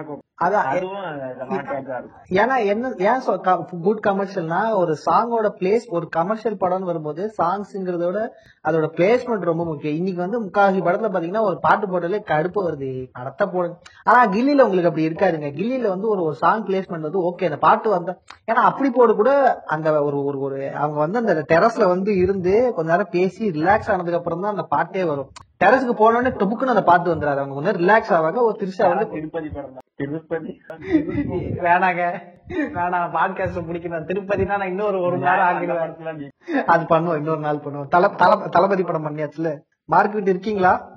இருக்கேன். தளபதி படம் பண்ணியாச்சுல? நம்ம தல படத்துக்கு இன்னொரு நாள் திருப்பதிக்கு வருவோம். நான் திருப்பதி ஆக்சுவலி மறந்துடுச்சு. நான் பார்க்கணும். நான் திருப்பதி வரேன். திருப்பதி பார்த்ததே கிடையாது. நீங்க பாத்தீங்கன்னா எனக்கும் பட் இப்ப எனக்கு ஆக்சுவலி இப்ப எனக்கு திருப்பதி டீகோட் பண்ணியே ஆகணும். ஒரு நான் ஒரு ஒரு நாலு நாள் கழிச்சு நான் திருப்பதி பார்த்துட்டு வந்து நம்ம டீகோட் பண்ணலாம். ஓகே நானும் அதே டைம்ல பார்த்தேன் சோ அதான் ஸோ அதனால அந்த பாட்டோட பிளேஸ்மெண்ட்டும் சூப்பரா இருக்கும். லைக் எந்த இடத்துல உங்களுக்கு பாட்டு வந்து தனியா தெரியாது. பாட்டு வந்தா கூட என்ஜாயபிளா இருக்கும். இன்னி வரைக்கும் கூட. இன்னைக்கு ஏன் அது பண்ண மாட்டேங்கிறாங்க? அந்த அளவுக்கு என்னன்னா இன்னும் சொல்ல போனா Ghilli as a set of writers ஒரு செட் ஆஃப் ரைட்டர்ஸ் உட்காந்து ஏன்னா நீங்க ஒரிஜினல் வெர்ஷனும் ஒரு ரைட்டர் எழுதி ஒரு டைரக்டர் பண்ணாரு. சோ நம்மளோட முதல் பாட்காஸ்ட் மாதிரி எப்பயுமே தான் ஒரு நல்ல ரைட்டர் கமர்ஷியல் படம் எடுக்க வேணாம்னு யாரும் சொல்ல பட் அந்த கமர்ஷியல் படத்தை என்ஜாயபிளா எடுக்கிறதுக்கு கூட நீங்க ஒரு நல்ல ரைட்டர் வச்சு எடுத்தீங்கன்னா you can make a better better commercial film இன்னும் சொல்ல போனா கில்லியோட செலவுதே ரொம்ப கம்மி தான் அதுவும் லோகேஷ். லோகே வச்சு லோ ஆஹ் அதான் ஏன்னா மாஸ்டர் படத்திலே வந்து பாத்தீங்கன்னா ஆக்சுவலி மூணு ரைட்டர்ஸ் ஒர்க் பண்றாங்க. ரத்தன் இது லோகேஷ் கனகராஜ தவிர கைதி படத்தோட ரைட்டர் ஒருத்தர் பொன் பார்த்திபன் ஒருத்தர் பிளஸ் அந்த மேயாதம்மான் எடுத்தார்ல அவரு அப்புறம் இன்னொரு ரைட்டரும் வேலை செய்ய எனக்கு அவர் பேர் தெரியல பட் மூணு ரைட்டர்ஸ் இருக்காங்க. லோகேஷ் கனகராஜ் ஒரு ரைட்டர் சோ நாங்க சொல்ல வர்றது வந்துன்னா ஒரு நல்ல ரைட்டர் வச்சு எடுத்து நல்ல ரைட்டர்ஸ் வச்சு ஒரு கதையை எழுதி அவர் டைரக்டர் பண்ணாருன்னா அந்த அவுட்புட் அந்த அவுட்புட் வந்து பிரமாதமா இருக்கும். ரத்னா வந்து இதுக்கு முன்னாடி லோகேஷ் வந்து இந்த ரொமான்டிக் பர்சன் அவ்வளோக்கா இது காட்டினது இல்ல. அதனால அந்த அந்த- விஷயத்துக்காக ரத்னா இருக்காரு இந்த ரொமான்டிக் பர்சன் கரெக்டா இருப்பாரு. மேபி எனக்கு அந்த மாதிரி என்னால யோசிக்க முடியல. ஏன்னா மாஸ்டர்ல பெருசா ரொமான்ஸ் இருக்கிற மாதிரி தெரியல. அது ஜஸ்ட் ஒரு மாளவிகா மோகனோட கிரஷ் மட்டும் தான் இருக்கிற மாதிரி இருக்கும். பட் ஓகே எதுவா இருந்தாலும் படம் வந்ததுக்கு அப்புறம் நம்மளால ஓரளவுக்கு அசம்ஷன் பண்ண முடியும். இப்ப நம்ம பண்ண முடியாது. அதுக்குள்ளே அவளுக்கு சிடிபி வச்சு எல்லாம் ஏதோ பிஹைண்ட் த பார்த்தோம். அபிஷேக் ராஜா தானே இப்ப நம்ம உட்காந்து கிளியை டீ கோட் பண்றோம் அந்த மாதிரி இப்ப ஒரு போஸ்டர் போஸ்டர் தாண்டா விட்டேன். அதுக்கேண்டா இப்படி பண்றீங்க? போஸ்டர்ல ஒரு பூனை இருந்துச்சுங்க. அதுக்கே அவனுங்க என்னென்னமோ பேச ஆரம்பிச்சிட்டானுங்க. காட்ஃபாதர் லெவலுக்கு போயிட்டானுங்க. சரி ஓகே அது அப்புறமா வருவோம். சோ இறுதி படம் ரிலீஸுக்கு முன்னாடி அதை டீகோட் பண்ணி. படத்தை வந்ததுக்கு அப்புறம் ஒரு பய கண்டுக்க மாட்டாங்க. முதல்ல வருமானு பார்ப்போம். அதுக்கு வந்ததுக்கு அப்புறம் அதை பத்தி. அது வரைக்கும் நம்ம கில்லியே பார்ப்போம். சோ அதுதான். So Ghilli is a very good film நாங்க என்னதான் ஓட்டினாலும் Ghilli is our close to our heart ஏன்னா அதுங்க சைல்டுஹுட் ரீப்ரைஸ் பண்ற ஒரு படம். இன்னைக்கு இல்ல இன்னும் நாங்க ரெண்டாயிரத்தி நாற்பதுல கூட நாங்க கில்லி சன் டிவில போட்டா பேன் பார்ப்போம் எங்க புள்ள குட்டிகளோட. ஸோ அந்த அளவுக்கு ஒரு சூப்பர் படம் அது. இன்னி வரைக்குமே அந்த அஹ், கில்லில வந்து ஒரு பிளாக் டிஷர்ட் போட்டு அந்த விஜய் நடந்து வரப்போ அந்த விஜய் தளபதி விஜயின் கில்லின்னு போடுறதெல்லாம் இன்னுமே கண்ணுக்குள்ள அப்படியே நிக்குது. நான் திருட்டு விசியில பார்த்தது. பட் அன்னைக்கு குவாலிட்டி நல்லா இன்னும் சொல்ல போனா அன்னைக்கு திருட்டு விசியோட குவாலிட்டி நல்லா இருந்து நீங்க தமிழ் ராக்கஸ் குவாலிட்டி நல்லா இல்லை. I don't support piracy but still அன்னைக்கு அந்த குவாலிட்டி அவ்வளவு சூப்பரா இருந்துச்சு. தேட்டர் பிரிண்ட் மாதிரியே தெரியலங்க. அந்த மாதிரி எப்பயும் ரிலீஸ் பண்ணீங்கன்னா சந்தோஷமா சிடி வாங்கி பாக்கு சிடி வாங்கி பாக்குறது கூட நாங்க எதுவும் தப்பா நினைச்சுக்க மாட்டோம். சோ அதான். சோ நன்றி. இன்னைக்கு கில்லி படத்தை உங்களுக்கு பிடிச்சிருந்தா இதுக்கப்புறம் கில்லியை போய் ரீவிசிட் பண்ணுங்க. நாங்க சொன்னதை மைண்ட்ல வச்சு சோ நன்றி தாமி செல்வி. நன்றி இந்த. படம் பார்க்கும்போது அந்த லாஜிக் யோசிக்கும். ஆமா. ஜாலியா பார்த்துட்டு அதுக்கப்புறம் கடைசியா ஓவரா லாஜிக் பாத்தீங்கன்னா நம்ம தமிழ் படத்துல வந்து எதையும் ரசிக்கவே முடியாது. நீங்க எல்லாத்தையும் போட்டு மண்டையில குழப்பதான் ரொம்ப பாக்காதீங்க விட்டுருங்க. அதே நேரத்துல ரொம்பவும் லாஜிக் வீர்லாம் எடுத்தாங்கன்னா போட்டு அடிங்க. அவ்வளவுதான். என்னைக்கு போட்டாலும் கில்லி என்ஜாய் பண்ணிக்கிட்டே பாருங்க. இந்த விஷயத்தெல்லாம் மறந்துட்டோம் இந்த பாட்காஸ்ட் கேட்கும்போது மட்டும் உங்களுக்கு சின்ன சிரிப்பு நகை ஒரு ஒரு நகைப்பு வந்தா வந்து தூய தமிழ் ஒரு சின்ன சிரிப்பு வந்தா we are so happy for முடிச்சுக்கலாம் நன்றி. நன்றி. போயிட்டே இருக்கு. போயிட்டே இருக்கு. இப்படியே போயிட்டே இருக்கும் நம்ம நன்றி சொல்லி முடிவு பெறுவோம். நன்றி நன்றி. நன்றி நன்றி.